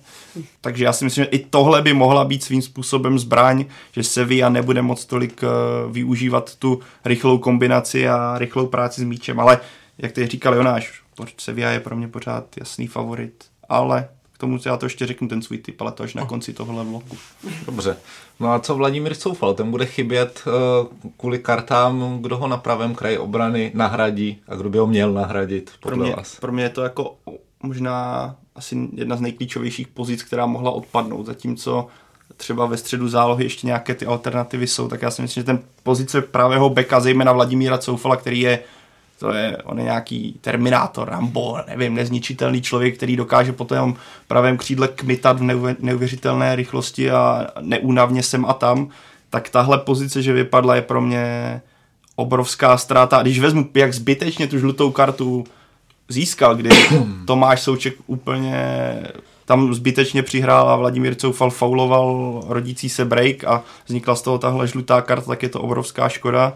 Ako, takže já si myslím, že tohle bude velký problém nebo velká výzva tuhle díru zalátat. A kdo si myslím, že by mohl, já si myslím, domnívám se, že to nebude Friedrich, ale spíš bych čekal, že se tam posune Bořil a nalevo půjde Zelený, který si myslím, že rychlostně i nějakým způsobem mm, pohybově na tom trošku líp. A nebo bych navázal, využiju informace, co psal Honza Podroužek na deníku Sport, no, že by tam mohl hrát Lukáš Masopust. Ale to je ale, varianta, ale, ale, tomu, ty, ale tomu nevěřím. Tak, ale já bych si osob, osobně, osobně bych si tipl, že tam bude hrát Jan Bořil a nalevo půjde Zelený. Já se na druhou stranu třeba, už jak jsme se tady bavili o tom, jak Slavia je soudržní celé, a ti hráči, když ne, nehrají, tak to berou a, a pracují tam a sna, čekají na tu šanci a nejsou tam rozepře, tak zase za mě třeba být v kůži Friedricha, který teď vlastně byl u všech gólů proti Baníku a, a nehrát ten další zápas, když vím, že ještě ten hráč, který je přede mnou na tom pravém beku, Soufal, který samozřejmě Slávy bude chybět, to, tady souhlasím s Pavlem, to o tom se vůbec nemusíme bavit, jak je pro Slávy důležitý, ale v momentě, kdyby tady trenér Trpišovský nepostavil Friedricha, tak si myslím, že v očích toho hráče bych si řekl, jasně, co mám udělat teda víc, abych jako do té sestavy šel. A myslím si, že za mě bych teda určitě sázel na něj vzhledem tomu, co předvedl proti Baníku. Takový hráč se podle mě ne, ani nemůže skoro posadit. Když, když uděláš zápas, jako bychom to z pohledu hráče, udělám zápas, tak přece nejde, abych druhý zápas potom seděl. Jako. Já spíš přemýšlím, vždycky jako to, co, jak si charakterizoval Vladimíra Soufala, jasný, to, tohle, to je nespo, jako nespochybnitelné. Zároveň přemýšlím, vždycky, když jsem říkal, že Soufal je velká ztráta, pokud nehraje, tak, tak, tam nastoupil, tak tam nastoupil Friedrich a vždycky to zvládl a není to poprvé, co, co dal gól a tak dále. Takže já bych si třeba tipnul, že tam bude uh, Friedrich, na druhou stranu Honza Podružek, byla dobré informace. Mm. No a na závěr jenom rychle uh, tipnete si, jak to dopadne to utkání, respektive do utkání. Já jsem, jakož jsem se stal mistrem tiperem, tak si tipnu. Pro mě Sevilla postoupí na sedmdesát pět procent, Slavia na dvacet pět procent, u toho zůstávám a zůstávám, ale u toho i, že Slavia postoupí po remíze jedna jedna. Teďka to vyjde ta remíza jedna jedna. Teď jsem se ztratil. Já, to já taky nevím, kdo teda postoupí. Slavie. Favorit je Sevilla, obrovský, ale postoupí Slavie, protože uhraje doma remízu jedna jedna. Já, kdybych měl říct, tak si myslím, že postoupí Sevilla po výsledku, po výhře tři jedna Slavie. Šmaria. jedna nula Sevilla. Jste pesimistní.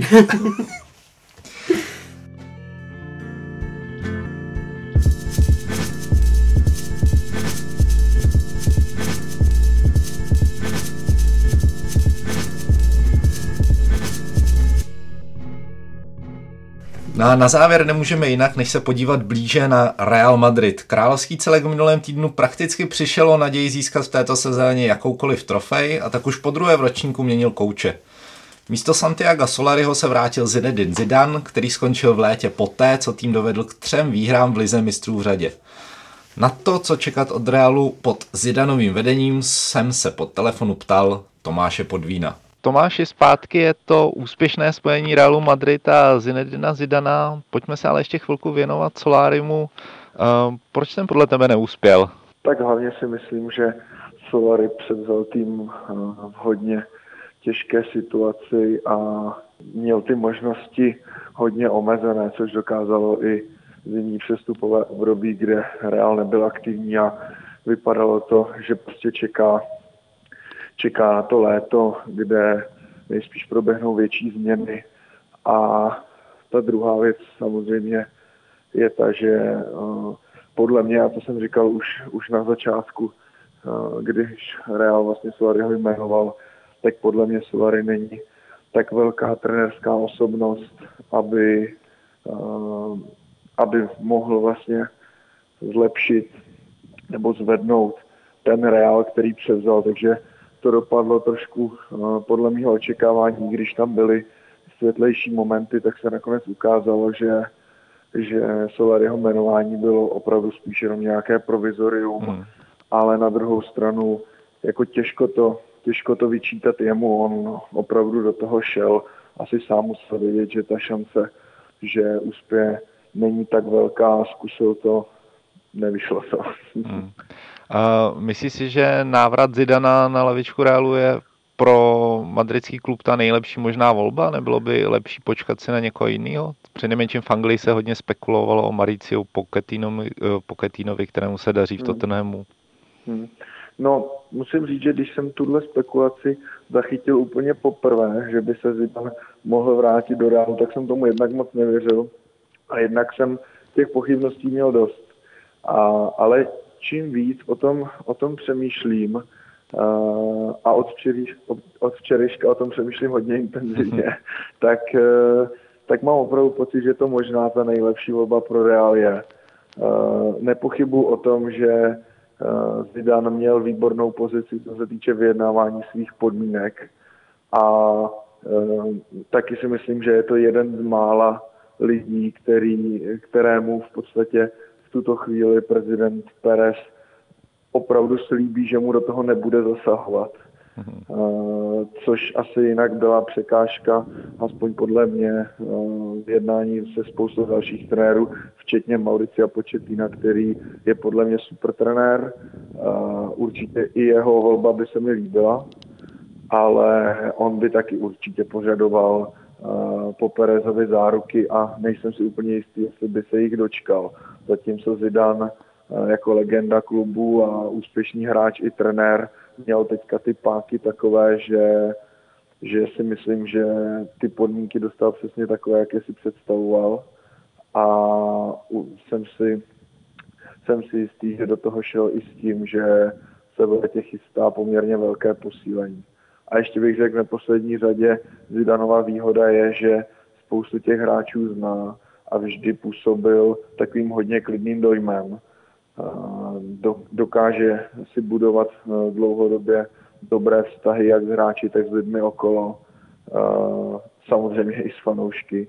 A to si myslím, že momentální Real hodně potřebuje, protože ta situace tam teď není dobrá nejenom fotbalově, ale prosakují tam různé hádky, osobní problémy a, a tak dále. A Zidane je podle mě tou správnou osobou, která by tohle mohla sklidnit a vyřešit. Takže myslíš, že tohle to by měl být teď aktuálně ten hlavní Zidanův přínos týmu, nebo od něj očekáváš vlastně ještě hmm. něco víc? Hmm. Myslím si, že tohle je jeden z těch určitě hlavních úkolů a myslím si, že právě proto je dobře, že, že Real nečekal do léta se jmenováním Zidana, ale že to udělal už teď, protože jednak, jednak opravdu Zidane může uh, už teďka dost věcí změnit v tom, že například uh, už, už teďka se píše o tom, že vlastně uh, chce povedení, aby označilo Iska a Marcela za neprodejné hráče, a nepochybuje o tom, že bude v jeho zájmu uh, s těmito hráči mluvit a přesvědčit je, aby zůstali, i když museli být pod Solarem velmi nespokojení. Hmm. Uh, a potom taky, taky mám pocit, že je to pro Zidana dobrá situace v tom, že on teď těch jedenáct zápasů nebude pod žádným velkým tlakem. Uh, Real už titul určitě nezíská, dvanáct bodů je nedostižná ztráta. Samozřejmě hraje o druhé místo proti Atletiku, je, je tam nějaká prestiž, určitě bude chtít jednotlivé zápasy vyhrávat, ale na druhou stranu bude tam mít Zidane i dost prostoru pro zkoušení různých věcí. Nepochybuji o tom, že dostanou šanci všichni zdraví hráči se minimálně na nějakou chvíli ukázat. Dost, typnul bych si, že i třeba brankáři, brankáře bude střídat, aby aby poznal, kdo je třeba, kdo může být třeba větší oporou pro tu následující sezónu. A působí to teď na mě tak, že i, i když vidím to nadšení uh, vlastně fanoušků Reálu a všech okolo, tak to na mě opravdu hned jako působí, že z nadsázkou je ta špatná sezóna zapomenutá a jede se na novo. hmm. Ty už si to nakousnul, že Real by mohl v létě hodně nakupovat.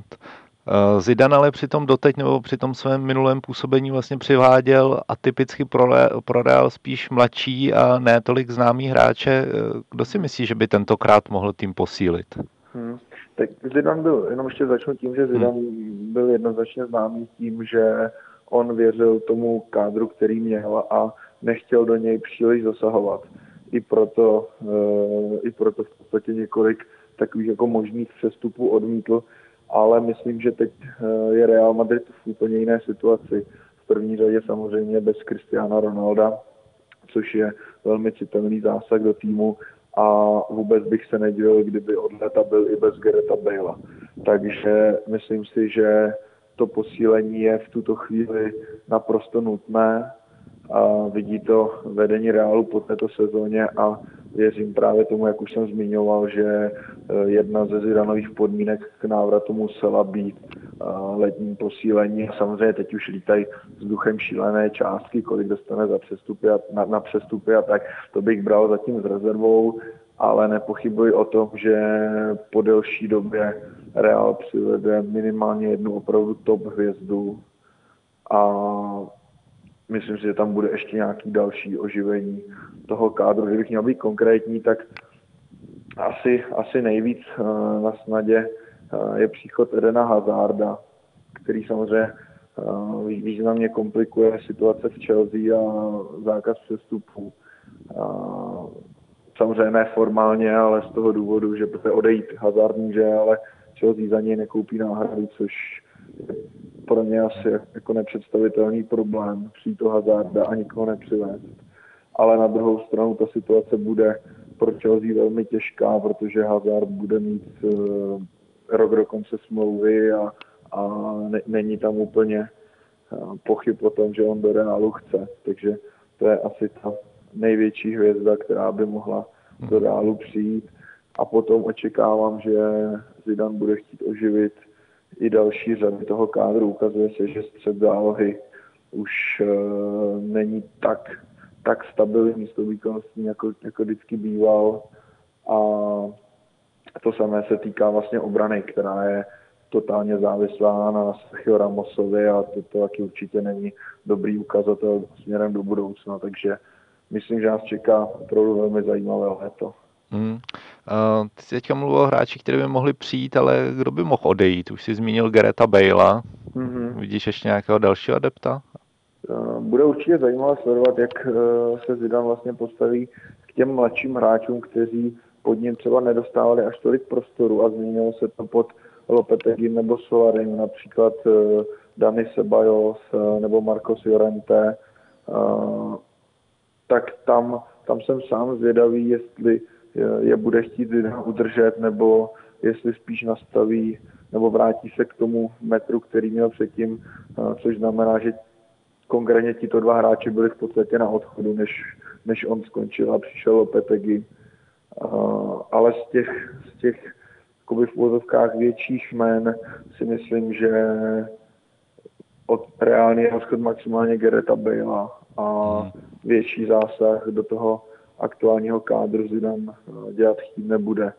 Možná ještě bych vzpomněl jedno jméno a to je James Rodriguez, o kterém se hodně spekulovalo, že ho sice Bayern chce a má na něj opci, ale on, že by preferoval návrat do Realu.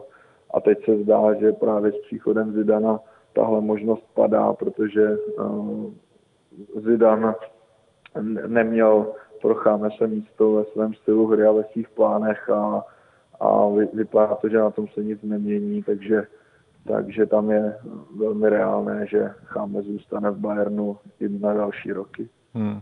Ještě bych možná zmínil jedno jméno Luka Modrič, který měl samozřejmě mimořádnou loňskou sezónu, ale teď už se mluví o tom, že trošku stárne. Myslíš si, že ten zůstane dál pod Zidanem, součást, jako pevná součást hmm. toho kádru? Já věřím, že Modrič zůstane. Ono, když se podíváme i na tu aktuální sezónu, tak samozřejmě e, i Modrič je jen stínem toho Modriče, na kterého jsme byli zvyklí. Na druhou stranu ty jeho výkony jsou pořád stabilnější než třeba u Tonyho Kroose a těch mladších hráčů anebo u zmíněného Garetha Balea. Takže to je jedna věc, ale s čím naprosto souhlasím a myslím si, že to je jeden z důležitých úkolů uh, Zidana, uh, tak to je to, aby Real na Modričovi nebyl až tolik závislý, jako je to dneska. Protože uh, když se Modričovi nedaří, tak je to obrovský problém a Real po něm v podstatě pořád chce, aby byl tím rozhodujícím hráčem ve všech zápasech, ale ukazuje se, že to už asi úplně nepůjde. A na druhou stranu věřím, že pořád může být platnou součástí toho kádru. Hmm. Tomáš, ty jsi zaznamenal, jak na ten Zidanův příchod reagují samotní hráči Realu? Tak úplně moc informací o tom ještě není. On sám Zidane včera na té tiskové konferenci večer říkal, že třeba ještě vůbec nemluvil s Sergio Ramosem, když tam na to padla otázka, ale obecně nepochybuji o tom, že, že hráči jeho návrat přivítají, protože, jak už jsem ji říkal, opravdu ty vztahy s těmi hráči měl vynikající a když to řeknu, tak si myslím, že se možná v týmu najdou jako jeden, dva, tři hráči, kteří kterým se třeba nemusí až tolik líbit, kteří pod Zidanem nedostávají až tolik šancí, ale věřím tomu, že naprostá většina hráčů v čele s Ramosem, Iskem, Marcelem, Modričem a dalšími bude z jeho příchodu nadšená. Hmm. Ty už se to trošku naťuk, že ještě před příchodem Zidana šly t- takové jakoby zprávy, že t- uvnitř Realu jsou spory, konkrétně prý měla proběhnout i hádka mezi prezidentem klubu Pérezem a kapitánem Sergiem Ramosem, který prý vyhrožoval, že odejde z klubu. Myslíš, že tohle je s příchodem Zidana zažehnáno? Jo, myslím si, že jo, a možná, možná to není jenom s příchodem Zidana. Obecně si myslím, že Sergio Ramos z Realu neodejde, a co se týče té hádky, tak věřím tomu, že tam něco proběhlo. Umím si to i docela živě představit. Po debaku jedna čtyři doma s Ajaxem vlítne naštvaný prezident do kabiny, kapitán brání tým a, a padnou tam i slova, který třeba oba potom druhý den litujou. To si myslím, že ono to někdy navíc není, není ani na škodu si ty věci říct na plnou hubu. No, zvlášť, když je to ve fotbalové kabině. A vždycky by to tam mělo teda zůstat. No. Tak to samozřejmě je dobře, že se něco takového dostane ven. Ale uh, myslím si, že jak Sergio Ramos, tak prezident Pérez už mnohokrát ukázali, že ač mají určitě i své chyby, tak uh, co se týče vztahu Realu, tak jsou tomu klubu oddaní a udělají všechno pro to, aby byl úspěšný, a myslím si, že oba i dokážou v tomhle vůči sobě spolknout případně nějaký ego a pokračovat v té cestě, v té cestě dál. A, ale ten příchod Zidana si myslím, že je jenom ještě takovým jakoby štemplem na to, že ta situace, i kdyby byla trochu vyhrocenější, než si sám myslím, že to je, tak se uklidní, protože Ramos byl vždycky pod Zidanem jasným lídrem a nepočítám, že by se to mělo, mělo měnit.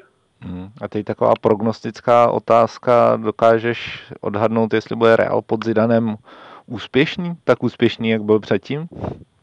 No já věřím, že jo, ale na druhou stranu je potřeba si samozřejmě uvědomit, že ta situace je teďka o dost jiná a věřím, že Zidane s vedením Realu teď myslí uh, koncepčně a dlouhodobě, protože určitě, určitě by nebylo dobré se teď pokoušet vyšťavit nebo vymačkat z toho aktuálního kádru prostě jenom další titul a říct si máme splněno, ale musí opravdu proběhnout nějakým způsobem uh, dlouhodoba, dlouhodobý plán, a protože Real to teď jednoznačně potřebuje. Tahle sezóna to ukázala, ukázala úplně v plné nahotě, že je tam potřeba určitá generační odměn, obměna. A e, já doufám a věřím v to, že Zidane by mohl být e, klíčovým mužem té obměny, a bylo to mým přáním už předtím, při tom jeho minulém angažmá, je to mým přáním znova, hrozně bych si přál, aby i Real e, dokázal, nebo aby i trenér v Realu dokázal vydržet víc než dvě, tři sezóny. A kdyby to byl Zidane, tak by to bylo úplně perfektní pro mě. Takže, takže věřím, že z dlouhodobého hlediska to bude, to bude pozitivní změna, že ty úspěchy přijdou, ale nedokážu, nebo nevím, jestli hned v příští sezóně vyhraje zase Real Ligu mistrů a, a zase ji bude vyhrávat jako na běžícím páse. To... To samozřejmě nevím, ta konkurence je obrovská, ale ještě bych tomu jenom dodal, že podle mě má teď i Zidane dobrou příležitost se poučit z těch minulých chyb, protože Real sice vyhrává Ligu mistrů, ale v lize dlouhodobě zaostává, v dlouhodobé soutěži se mu dlouhodobě nedaří a, a to je problém pro Real Madrid. Ten musí chtít uh, panovat i na domácí půdě a tam v posledních letech hodně zaostává a byl bych rád, kdyby se to změnilo. Hmm. A teď závěrečná otázka přímo na Zidana. Ten vlastně v kariéře trénoval jenom jeden klub, Real Madrid, když pomineme jeho vlastně rezervní tým. Hmm. Není podle tebe trochu škoda, že si neskusí jinou soutěž a jiný tým, aby ukázal, jak vlastně dobrý trenér je? Podle mě, podle mě naopak. Podle mě to, co Zidane uh, udělal, tak to je obrovská odvaha a i velké riziko v podstatě se svým vlastním jménem, protože uh, byl velmi, velmi úspěšný při tom minulém angažmá. Teď se vrací do týmu, který je v úplně jiné situaci, bez nejlepšího hráče. A Zidane, Zidane do toho šel a myslím si, že jestli třeba v těch i minulých sezónách hodně kritiků mu říkalo, že, že v podstatě je jenom takovou jako osobností, za kterou to pak udělá stejně Ronaldo a další hvězdy, tak teď má právě ještě i příležitost ukázat, že, že je víc než jenom legendou, která to těm hráčům ukáže na hřišti, ale že je opravdu i dobrým budovatelem týmu, protože protože ty zásahy do toho kádru teď budou opravdu nutné. A navíc na trenéra je Zidane pořád ještě mladý, takže já myslím, že ta výzva jít třeba ještě do jiné země, nebo třeba k francouzské reprezentaci, už jsem se taky dlouhodobě spekulovalo, tak ta ještě určitě přijde v budoucnu. No a to už je z dnešního Fotbal Focus podcastu skoro všechno. Karle, ještě jedna otázka na tebe. Co najdeme v novém Fotbal klubu? Jo, tak děkuji za otázku. Co najdeme? Už podle titulní strany je evidentní, že tam rozebíráme vlastně tragédii Hillsborough. V dubnu to bude třicet let, co se stalo, takže ten úvod bude takový spíš, nebo ne spíš, je hodně, hodně pas, pes, pasivní, pesimistický, smutný, ale myslím si, že si to za připomenutí stálo. Pak jsou tam i veselější věci. Jeden text, který se mi hodně líbil, je vlastně dán, ani ne tak, fo- že by to byl fotbalový novinář nebo někdo, ale uh, miloval te- miluje Tibet a jednou se rozhodl, že tam projede Tibet na kole, zjistil, že to bylo velmi, uh, velmi naivní plán, ale dokázal to a hlavně tam vytvořil uh, tibetskou reprezentaci a popisuje, jakým způsobem uh, vy- odehráli uh, první mezistátní zápas. Je to, nes- jako, je to neuvěřitelné, co je, do jakého boje se jeden člověk uh, pustil, musel jednat uh, s čínským velvyslanectvím a tak dále. Nebudu dál víc prozrazovat, je to moc, pozi- moc hezký, inspirativní příběh a pak zabroucili jsme i do historie, takže si tam najdou e, lidi i, nebo čtenáři příběhy e, z historie. E, líbí se mi tam, líbí se mi tam text od, od slečny jedné, která žila v, v Istanbulu, tak napsala krásný nebo zajímavou sondu do duší e, fanoušků Bešiktaše. Tak a to už je úplně všechno. Jonáši, Karle, Pavle, moc krát díky. Děkuji za pozvání. A díky taky vám, posluchačům, za přízeň. Na další díl se můžete těšit zase za týden a to se ohlédneme za ligovým kolem a také reprezentační nominací. Pokud máte chuť si pustit další díly, můžete jít na naše stránky fotbalfocus tečka cé zet nebo využijte podcastové aplikace na vašich mobilech. Jako obvykle jsme také na Soundcloudu, v iTunes, Spotify a YouTube. A také na Instagramu, a to pod hlavičkou Focus Podcast. Mějte se pěkně.